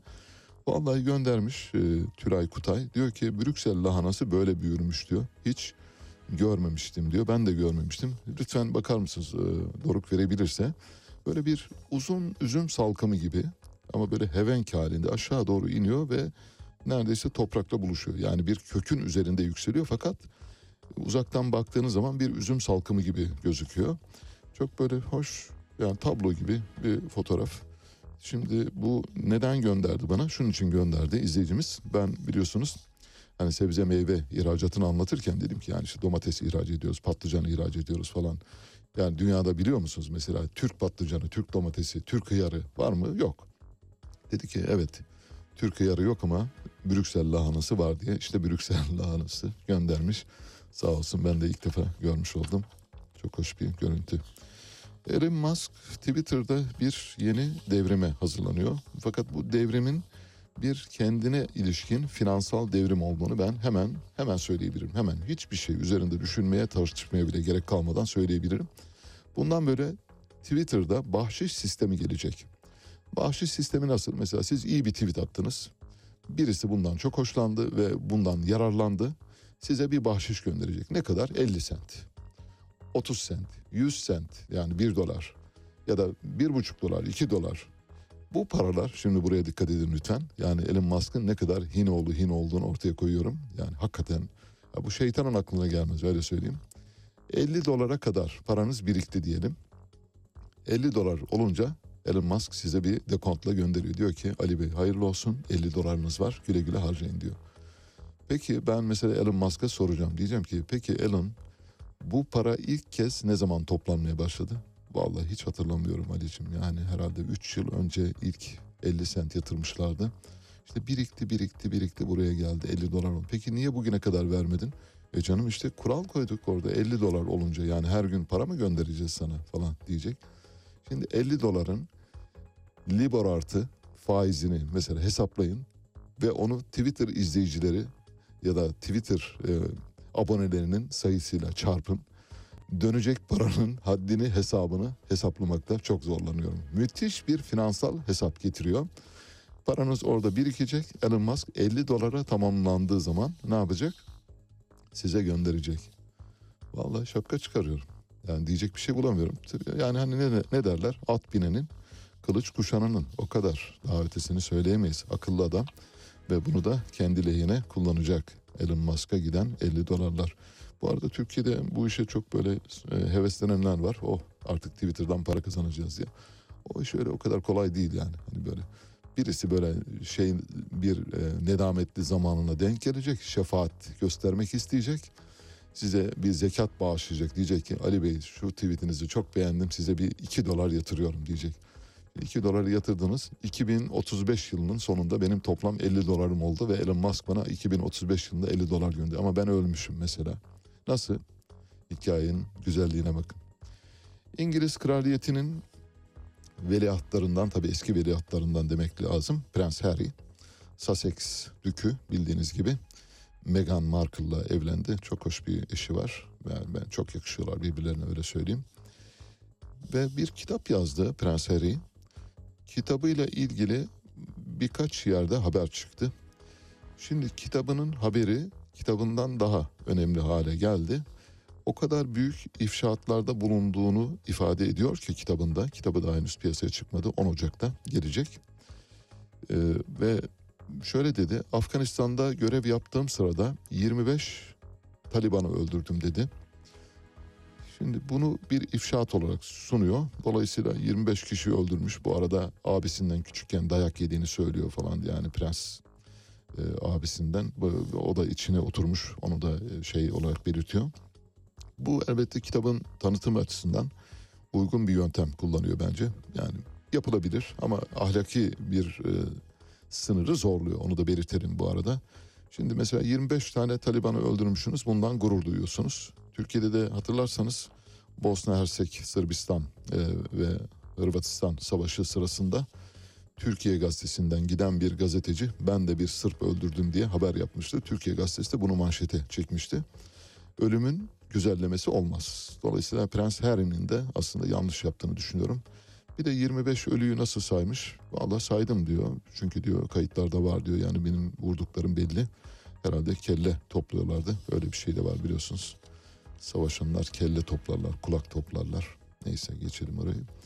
Savaşta askerlerin genellikle kaç düşman öldürdüklerini bilmediklerini ama diyor gelişi güzel ateş ediyoruz. Fakat diyor Apache helikopterleri ve dizüstü bilgisayarlar çağında kaç düşmanı öldürdüğünüzü tespit edebiliyorlar diyor. 10 Ocak'ta 15 dilde yayınlanacak bu kitap Spare adını taşıyor. İlk nüshasına ulaştı ve İspanya'da bu sızdırıldı güya. Sızdırılma yok yani bildiğiniz Prens vermiş. Bu kitabı yazın demiş. Dolayısıyla şu anda yazılıyor e, kitap. Prens William'ın da bir kavga sırasında kendisini yakasından tutarak küçükken yere fırlatmış. Köpeğin mama kabının üzerine düşmüş ve mama kabı kırılmış. Mama kabının kırık parçaları sırtına batmış. Hani bu e, eline lahananın dikeni battı derler ya çocukları şey yaparken böyle elleyip güzellerken. Ah yavrucuğum eline lahananın dikeni battı ah ah falan derler. Bu da öyle kabın kırılan parçaları sırtına batmış ve onun acısını unutamamış. Buckingham Sarayı kitaptan paylaşılan bölümlerle ilgili herhangi bir yorum yapmamış bu arada. Kitabın çok satacağını düşünüyorum ben. Şu andaki propagandası son derece iyi gidiyor ama bakalım gerçekten ne olacağını hep birlikte göreceğiz. Buckingham Sarayı'nın Buckingham Sarayı'nı rahatsız edecek şeyler yazdığını düşünmüyorum zaten. Bu arada iyi bir e, halkla ilişkiler çalışması yürüttüğünü söyleyebiliriz. Amerika Birleşik Devletleri Abrams tanklarını Ukrayna'ya vermemeye karar verdi. Neden? Abrams tanklarının arızalandığını ileri sürüyor. Şimdi birazdan Amerika Birleşik Devletleri ve Avrupa'nın, Almanya'nın Ukrayna'ya silah satışları ile ilgili başka şeyler de paylaşacağım. Oradan anlayacaksınız ki bu işin içinde başka bir şey var. Bir defa Abrams tankları hem çok ağır 45 ton hatta bazıları 55 tona kadar çıkıyor. Yüklü ağırlığıyla 60 tona kadar çıkabilen tanklar var. Yani aşırı savaş yüklemesi yaptığınız zaman 60 tona kadar çıkan tanklar fakat çok hantal tanklar ve çok sık arıza yapıyor. Washington Post, Amerikan yönetiminin Abrams tanklarını sıkça arızalandığı ve çok ağır olduğu için Ukrayna'ya göndermeyeceğini belirtti. Yani size layık değil diyor.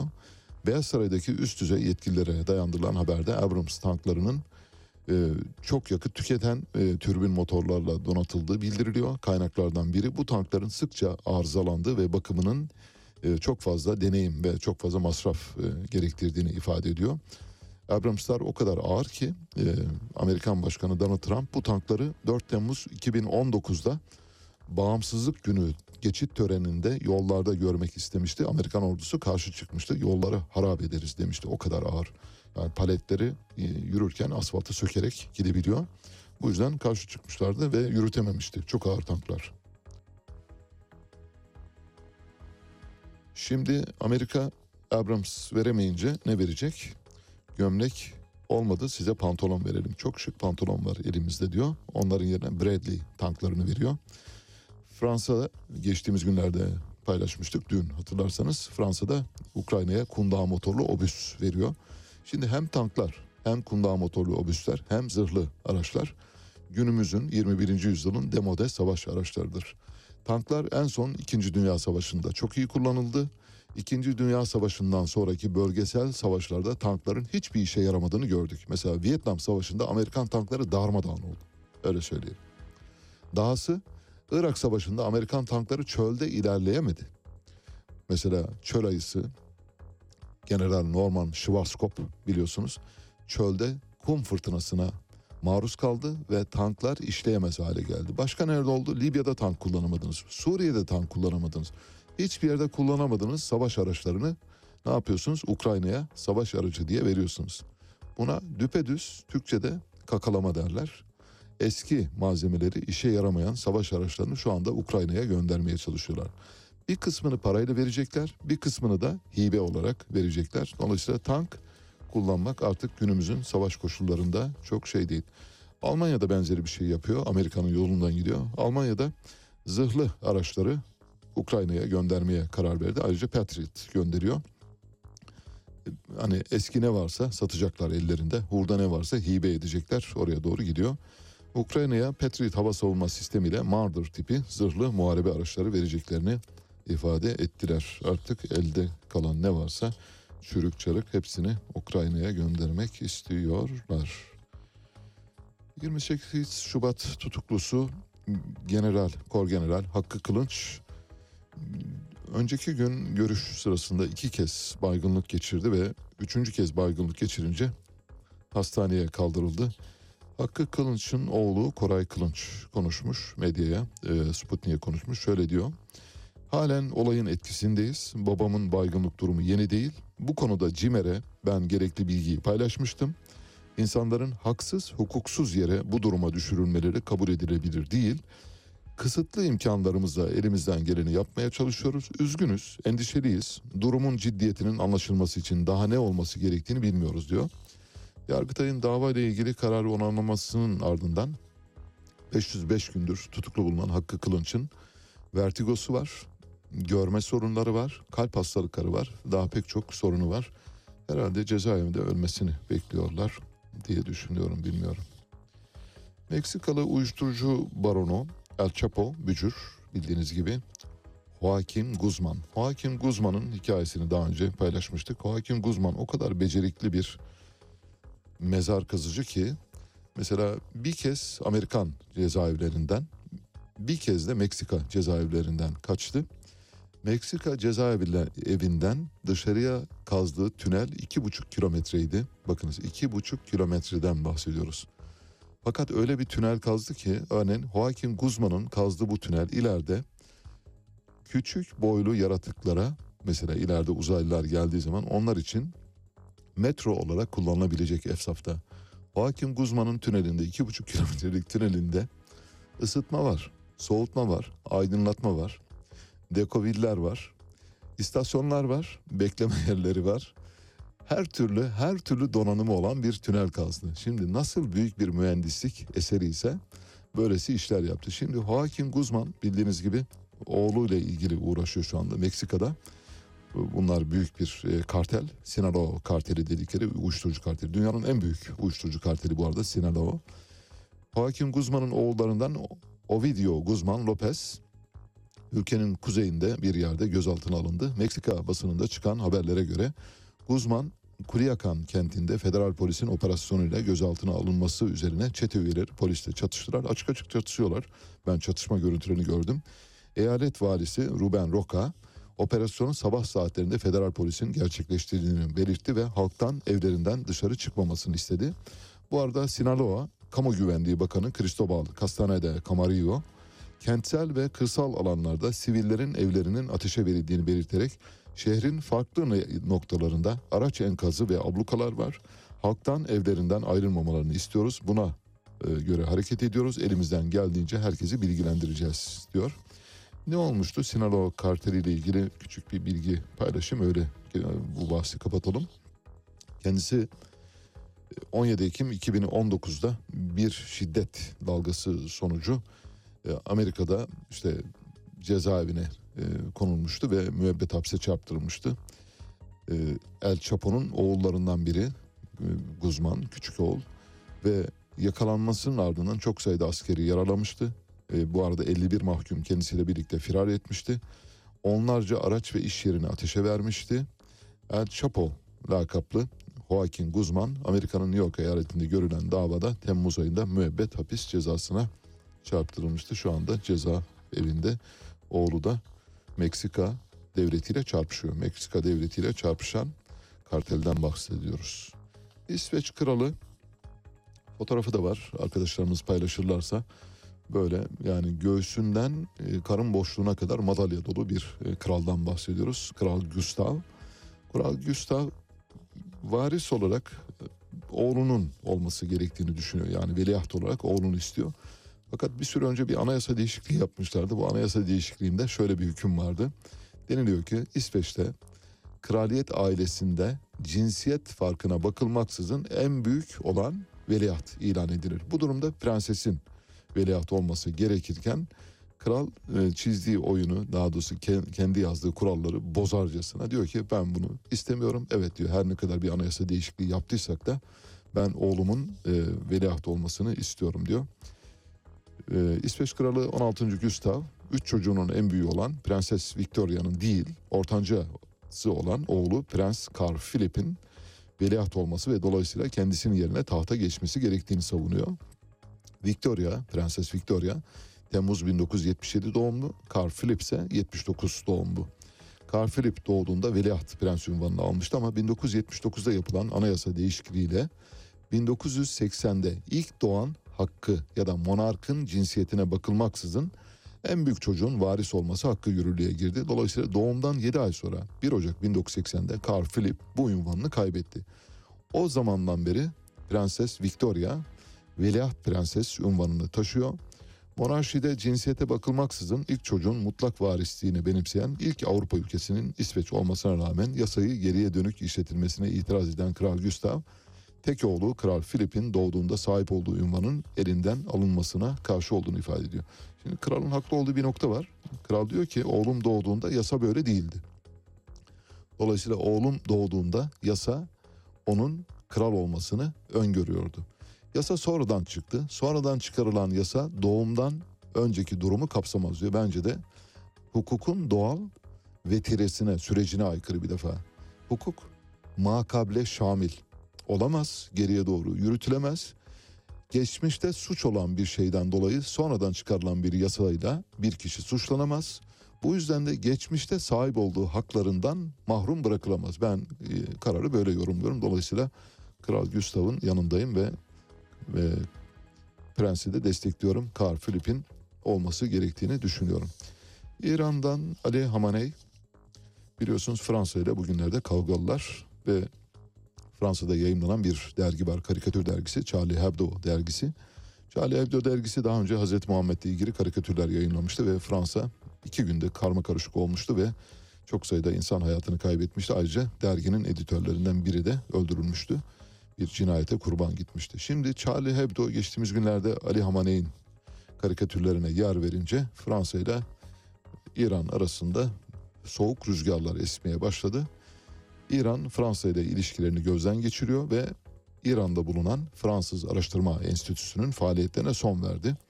Charlie Hebdo adlı dergi önceki yıllarda da aynı şeyi yapmıştı. Şimdi bu haber bu değil tabii haberi bu haber biçimiyle paylaşmıyorum merak etmeyin bu düz haber. Haberin arka planında şu var bence. Ali Hamenei bundan iki gün önce Hazreti Fatma'nın doğum günü dolayısıyla İran'da Kadınlar Günü olarak kutlanıyor. Bu Kadınlar Günü'nde kadınları kabul etti ve kadınlara şunu dedi. Türban ya da başörtüsü tesettüre girmemek rejim karşıtlığı ya da İran düşmanlığı değildir ama biz kadınlara örtünmelerini tavsiye ediyoruz dedi.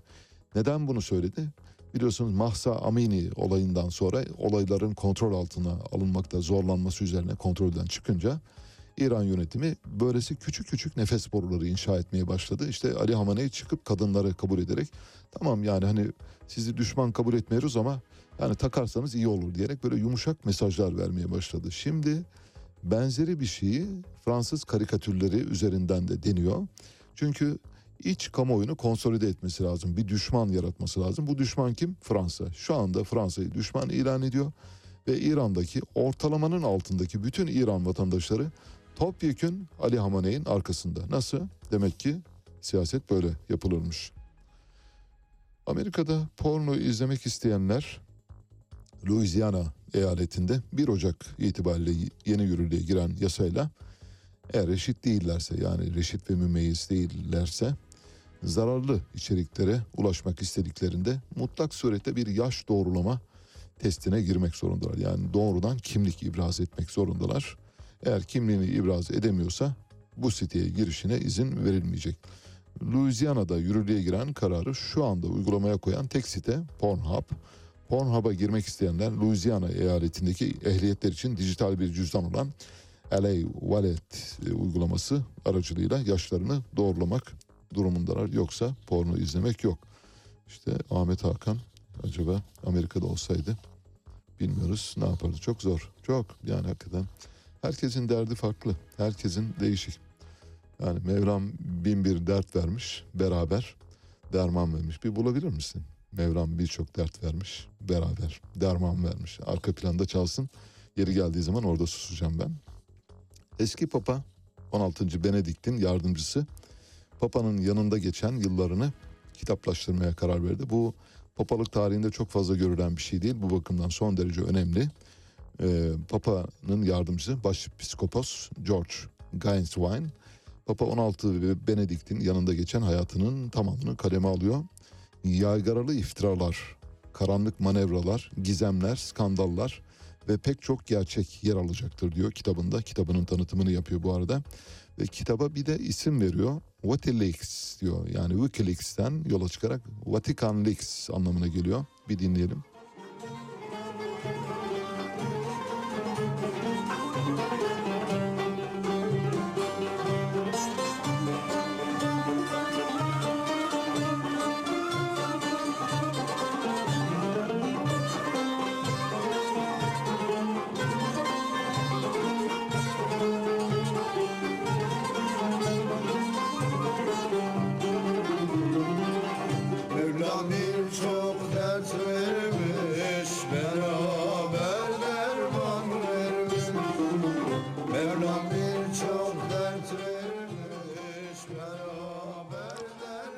Ahmet Hakan için çaldık biliyorsunuz. Çok dertli. Yani Amerika'ya giderse hele Louisiana'da falan işleri çok zor. Yani kimlik ibraz etmek zorunda kalacak. Evet e, böylece Papa Benedikt'in yardımcısı Wikileaks, Wikileaks'e çağrışım yaparak bir kitap çıkarıyor. Bu kitapla da pek çok şeyi ifşa edeceğini ifade ediyor. Bu arada Papa Ratzinger yani bir önceki Papa'nın döneminde ortaya çıkan pek çok cinsel taciz olayı da vardı. Bu cinsel taciz olaylarının hiçbiri aydınlığa kavuşturulamadı.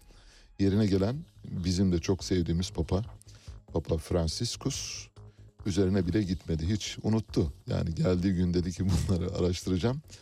Bir, bir e, çok hoş bir Hollywood filmi var. Two Pop, iki papa. Orada bu iki papayı anlatıyor. İki papanın karşılıklı günah çıkarmasını anlatıyor. Müthiş bir filmdir. Tavsiye ederim. Eğer merak edenler varsa Netflix'ten bulabilirler. Kuzey Kore lideri Kim Jong-un nükleer cephanelik kapasitesinin katlanarak artırılması için çağrıda bulunmuş. 2020'den bu yana her yıl konuşma e, yapmıyordu aslında. Bunun yerine ülkesinin yeni bir politika için hedefler, yıl sonu partileri veriyor Kim Jong-un. Ve geçen yıl o kadar çok füze fırlattı ki neredeyse tüm zamanlar itibariyle fırlattığı füzelerin toplamına eşit füze sayısı. Doğu ve batı yönlerine çeşitli menzillerde toplam 90'a aşkın füze fırlattı. Kasım ayı başında da günde bir, e, bir günde 23 füze ateşledi. Pyongyang 2023'ün ilk saatlerinde de bir balistik füze denemesi yapmıştı. Vallahi uzak doğunun yaramaz çocuğu. Evet şimdi küçük bir futbol haberi vereceğim. Bir iki küçük haber var arkasından.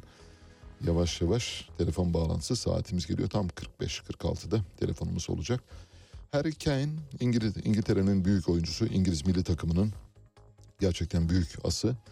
1993 doğumlu e, şu anda Tottenham Hotspur'da oynuyor kendisi. Fakat Harry Kane çok bahtsız bir oyuncu maalesef. Şuradan ba- bahtsız. Harry Kane'in e, karnesi o kadar kötü ki yani bu kadar başarılı bir oyuncunun bu kadar kötü bir karneye sahip olabilmesi ancak bahtsızlıkla anlatılabilir. Mesela 22 yaşındayken şu anda kendisi 29 yaşında. 22 yaşındayken sıfır Dünya Kupası sahibiydi, sıfır Avrupa Kupası sahibiydi, sıfır Uluslar e, Ligi şampiyonluğu vardı, sıfır Premier Lig şampiyonluğu vardı, sıfır Karabağ Kupası şampiyonluğu vardı, sıfır Şampiyonlar Ligi şampiyonluğu vardı, sıfır Audi Kupa şampiyonluğu vardı. 2029 aradan 7 yıl geçmiş hepsi sıfır. Bir tek Audi Cup kazanmış. O da artık nasıl olduysa yani hani nasıl denk geldiyse öyle kazanmış. Bahtsız bir oyuncu olduğunu söyleyebiliriz. Peki. Telefon bağlantısı saatimiz geldi. Telefon bağlantımızın konusu Amasra'da 14 Ekim'de meydana gelen maden kazası. 41 işçinin hayatını kaybettiği, çok sayıda işçinin yaralandığı, çok sayıda eve ateş düşen bir maden kazasıydı. Bu maden kazasından yaklaşık 4 affed affedersiniz 3 ay sonra Büyük Millet Meclisi'nin oluşturduğu komisyon dün maden ocağına girdi. Büyük bir törenle girdi. Büyük bir alayı valayla ve eski Enerji Bakanı Taner Yıldız'ın e, başkanlığını yaptığı bir komisyondan bahsediyoruz. Taner Yıldız'ı biliyorsunuz Soma faciasından çok iyi hatırlıyorsunuz. 301 işçinin cenazeleri daha yerdeyken beyaz gömleğiyle şov yapmıştı ve medya havuz medyası da 3 gündür üzerinden çıkarmadığı beyaz gömleğiyle çalışan bakan falan diye böyle fedakar bakan haberleri yapmışlardı maalesef. Ölenlere ağıt yakmak yerine bunları yapıyor maalesef. Türkiye'de medyanın işte içinde bulunduğu durum bu. O yüzden şimdi diyeceğiz ki 3 ay boyunca ne oldu ne bitti hem bunu bir anlamaya çalışacağız. Bir de yani komisyon zahmet edip dün ocağa girmiş acaba girdikten sonra neler oldu ve oradaki maden e, kazası sonrasında alınan önlemler hakkında bilgi sahibi olmaya çalışacağız. Dev Madensen Genel Başkanı Tayfun Görgün şu anda telefon attığımızda. Tayfun Bey hoş geldiniz. Hoş bulduk efendim. İyi yayınlar diliyorum. Çok teşekkürler. Günaydınlar herkese. Sağ olun eksik olmayın. Şimdi 14 Ekim'den bu yana durumu bize özetlemenizi işte dün e, en son işte komisyon maden ocağına girdi. O tarihten bu yana hem işçilerden aldığınız bilgilere dayalı olarak hem de kendi gözlemlerinizi bizimle paylaşmanızı rica ediyorum. Ocak'ta bir yenileşme, bir e, güvenlik önlemi artırılması, bir güvenliğin daha iyi hale getirilmesi, iyileştirmesiyle ilgili herhangi bir süreç var mı? Bir de işçilerin haleti ruhiyesi konusunda yani ölenlerin aileleriyle ilgili duruma dair e, bir, bize bir şeyler anlatmanızı rica ediyorum. Yaklaşık 10 dakika vaktimiz var. Buyurun. Peki. Çok teşekkürler. Tekrar günaydın herkese. Ee, şimdi e, komisyon yani Türkiye Büyük Millet Meclisi'ndeki komisyon da e, ziyaret etti. E, komisyona daha önce çok çeşitli e, kişiler, kurumlar bilgi verdi. Biz de komisyona katıldık. Diskte ve maden olarak bizzat ben katıldım. Orada da şimdi söyleyeceğim şeylerin bir kısmını orada da söyledik. Tabii orada daha uzun konuştuk. Burada vaktimiz öyle bol değil. E, komisyon tabii dün döndü oradan ama e, esasında ocak hala kapalı. Yani kazanın olduğu, ölümlerin olduğu bu ocak hala kapalı. Çünkü yangın e, tehlikesi e, orada var. Evet. E, ve yangın e, şeyin e, belli kodlar arasında da e, oksijenle ilişkiyi kesmek için kapatılmış durumda. Yani tehlike devam ediyor. Evet peki. E, e, evet evet. O- o- Dolayısıyla o ocağa inmek mümkün değil zaten. Yani o çevre ocaklar gezildi. O ocağın başına gidildi. E, ailelerle görüşüldü. Taziye yapıldı filan. Tabii biz de defalarca gittik e, oraya.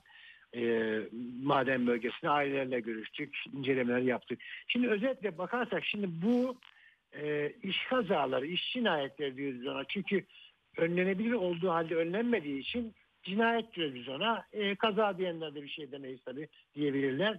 Fakat Türkiye'de artık çok can yakmaya başladı. Yani Somali ayyuka çıktı. E, ondan sonra Ermenek ve diğerleriyle devam etti.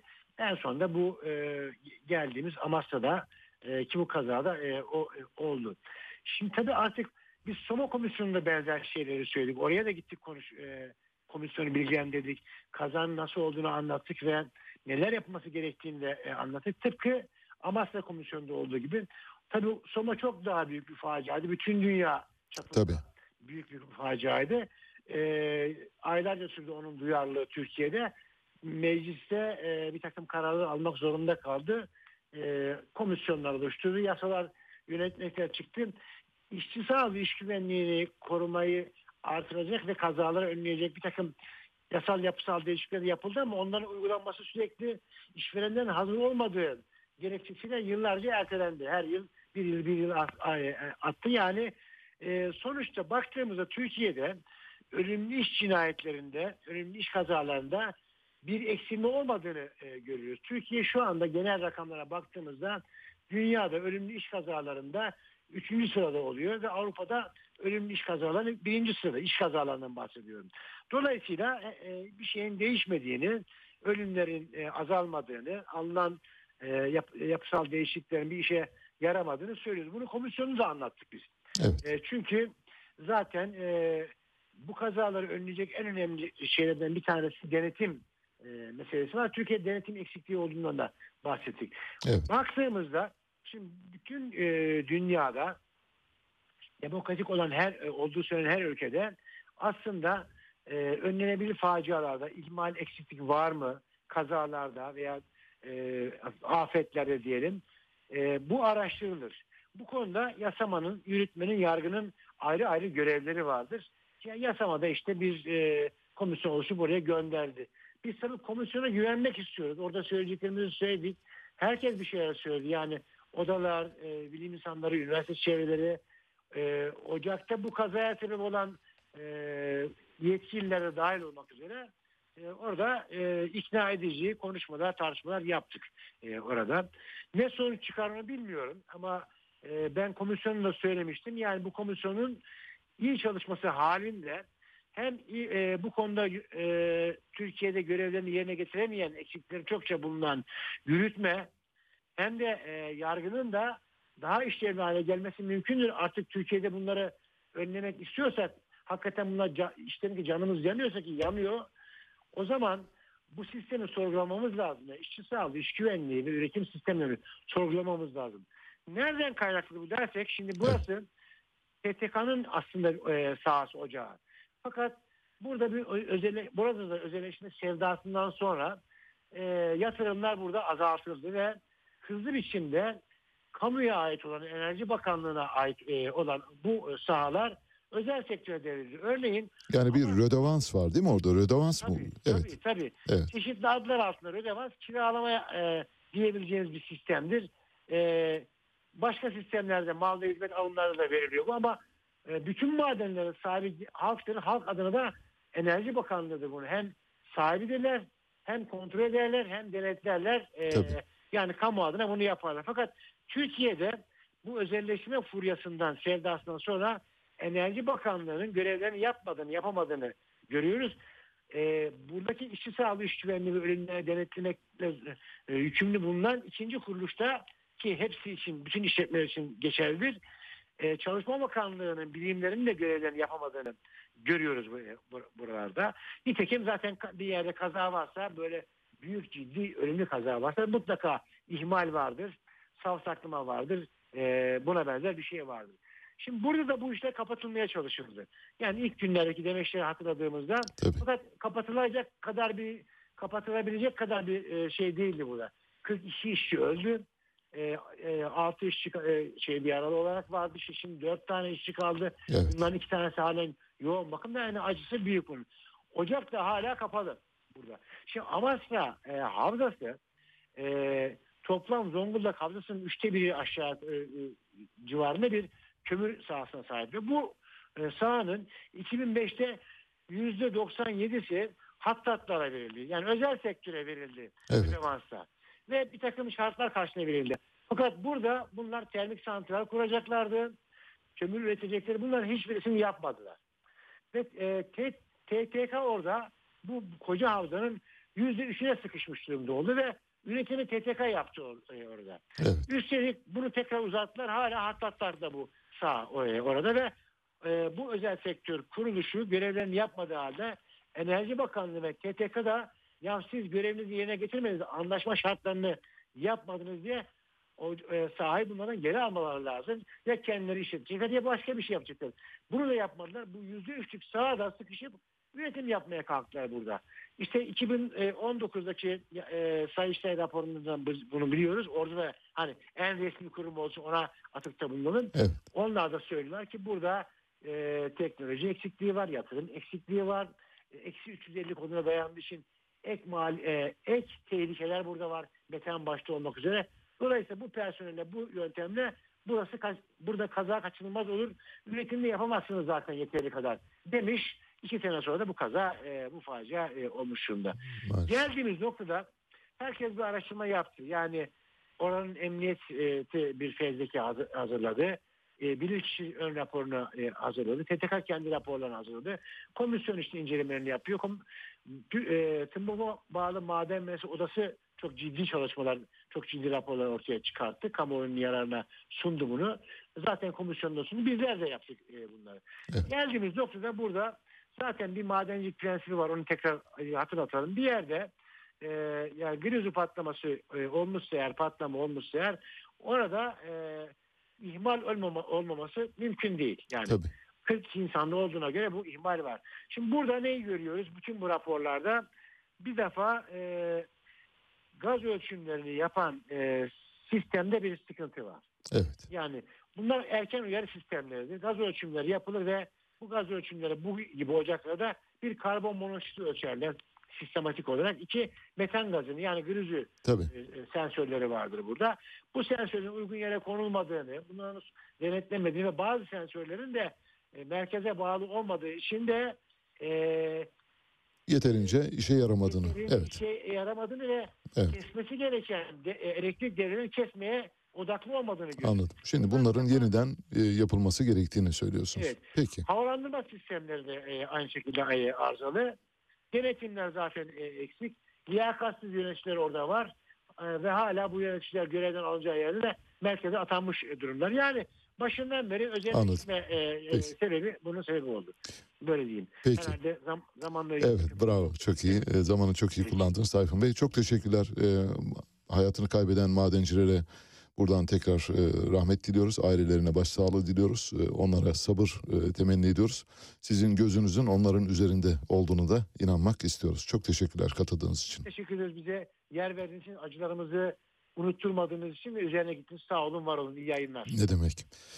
Tayfun Görgün'le konuştuk. Dev Madensen Genel Başkanı Amasra'da meydana gelen 41 işçinin hayatını kaybettiği maden kazasının üzerinden 3 ay geçti. 3 ayın sonunda Büyük Millet Meclisi heyeti ilk kez madene indi ama biraz önce Tayfun Görgün de anlattığı gibi hala yapılamayan çok şey var. Bu ocağın güvenli, iş sağlığı açısından güvenli ve güvenceli bir yere dönüştürülmesiyle ilgili daha gidilmesi gereken çok mesafe var.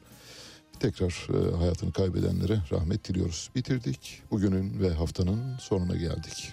Bu yayını kumanda masasında Onur Er, editör masasında Doruk Kurgancı ile birlikte gerçekleştiriyoruz. Birazdan Mehtap Yeni Doğan saat başı haberlerle karşınızda olacak. Size bugün Kıbrıs Rum kesiminden, Güney Kıbrıs'tan ve tüm Grek dünyasının aynı zamanda Türklerin de Türkler ve Rumlar çok iç içe geçmiş iki ulustur bildiğiniz gibi çok tanıdığı, yakından tanıdığı Anna Vissi'den parçalar seçtik. Anna Vissi söylüyor. Travma. Hepinize çok güzel bir hafta sonu diliyorum. χωρίς εσένα Κράτα με σφιχτά Φιλά με ξανά Πες μου ότι πάντοτε θα είμαστε μαζί Και στο θάνατο και στη ζωή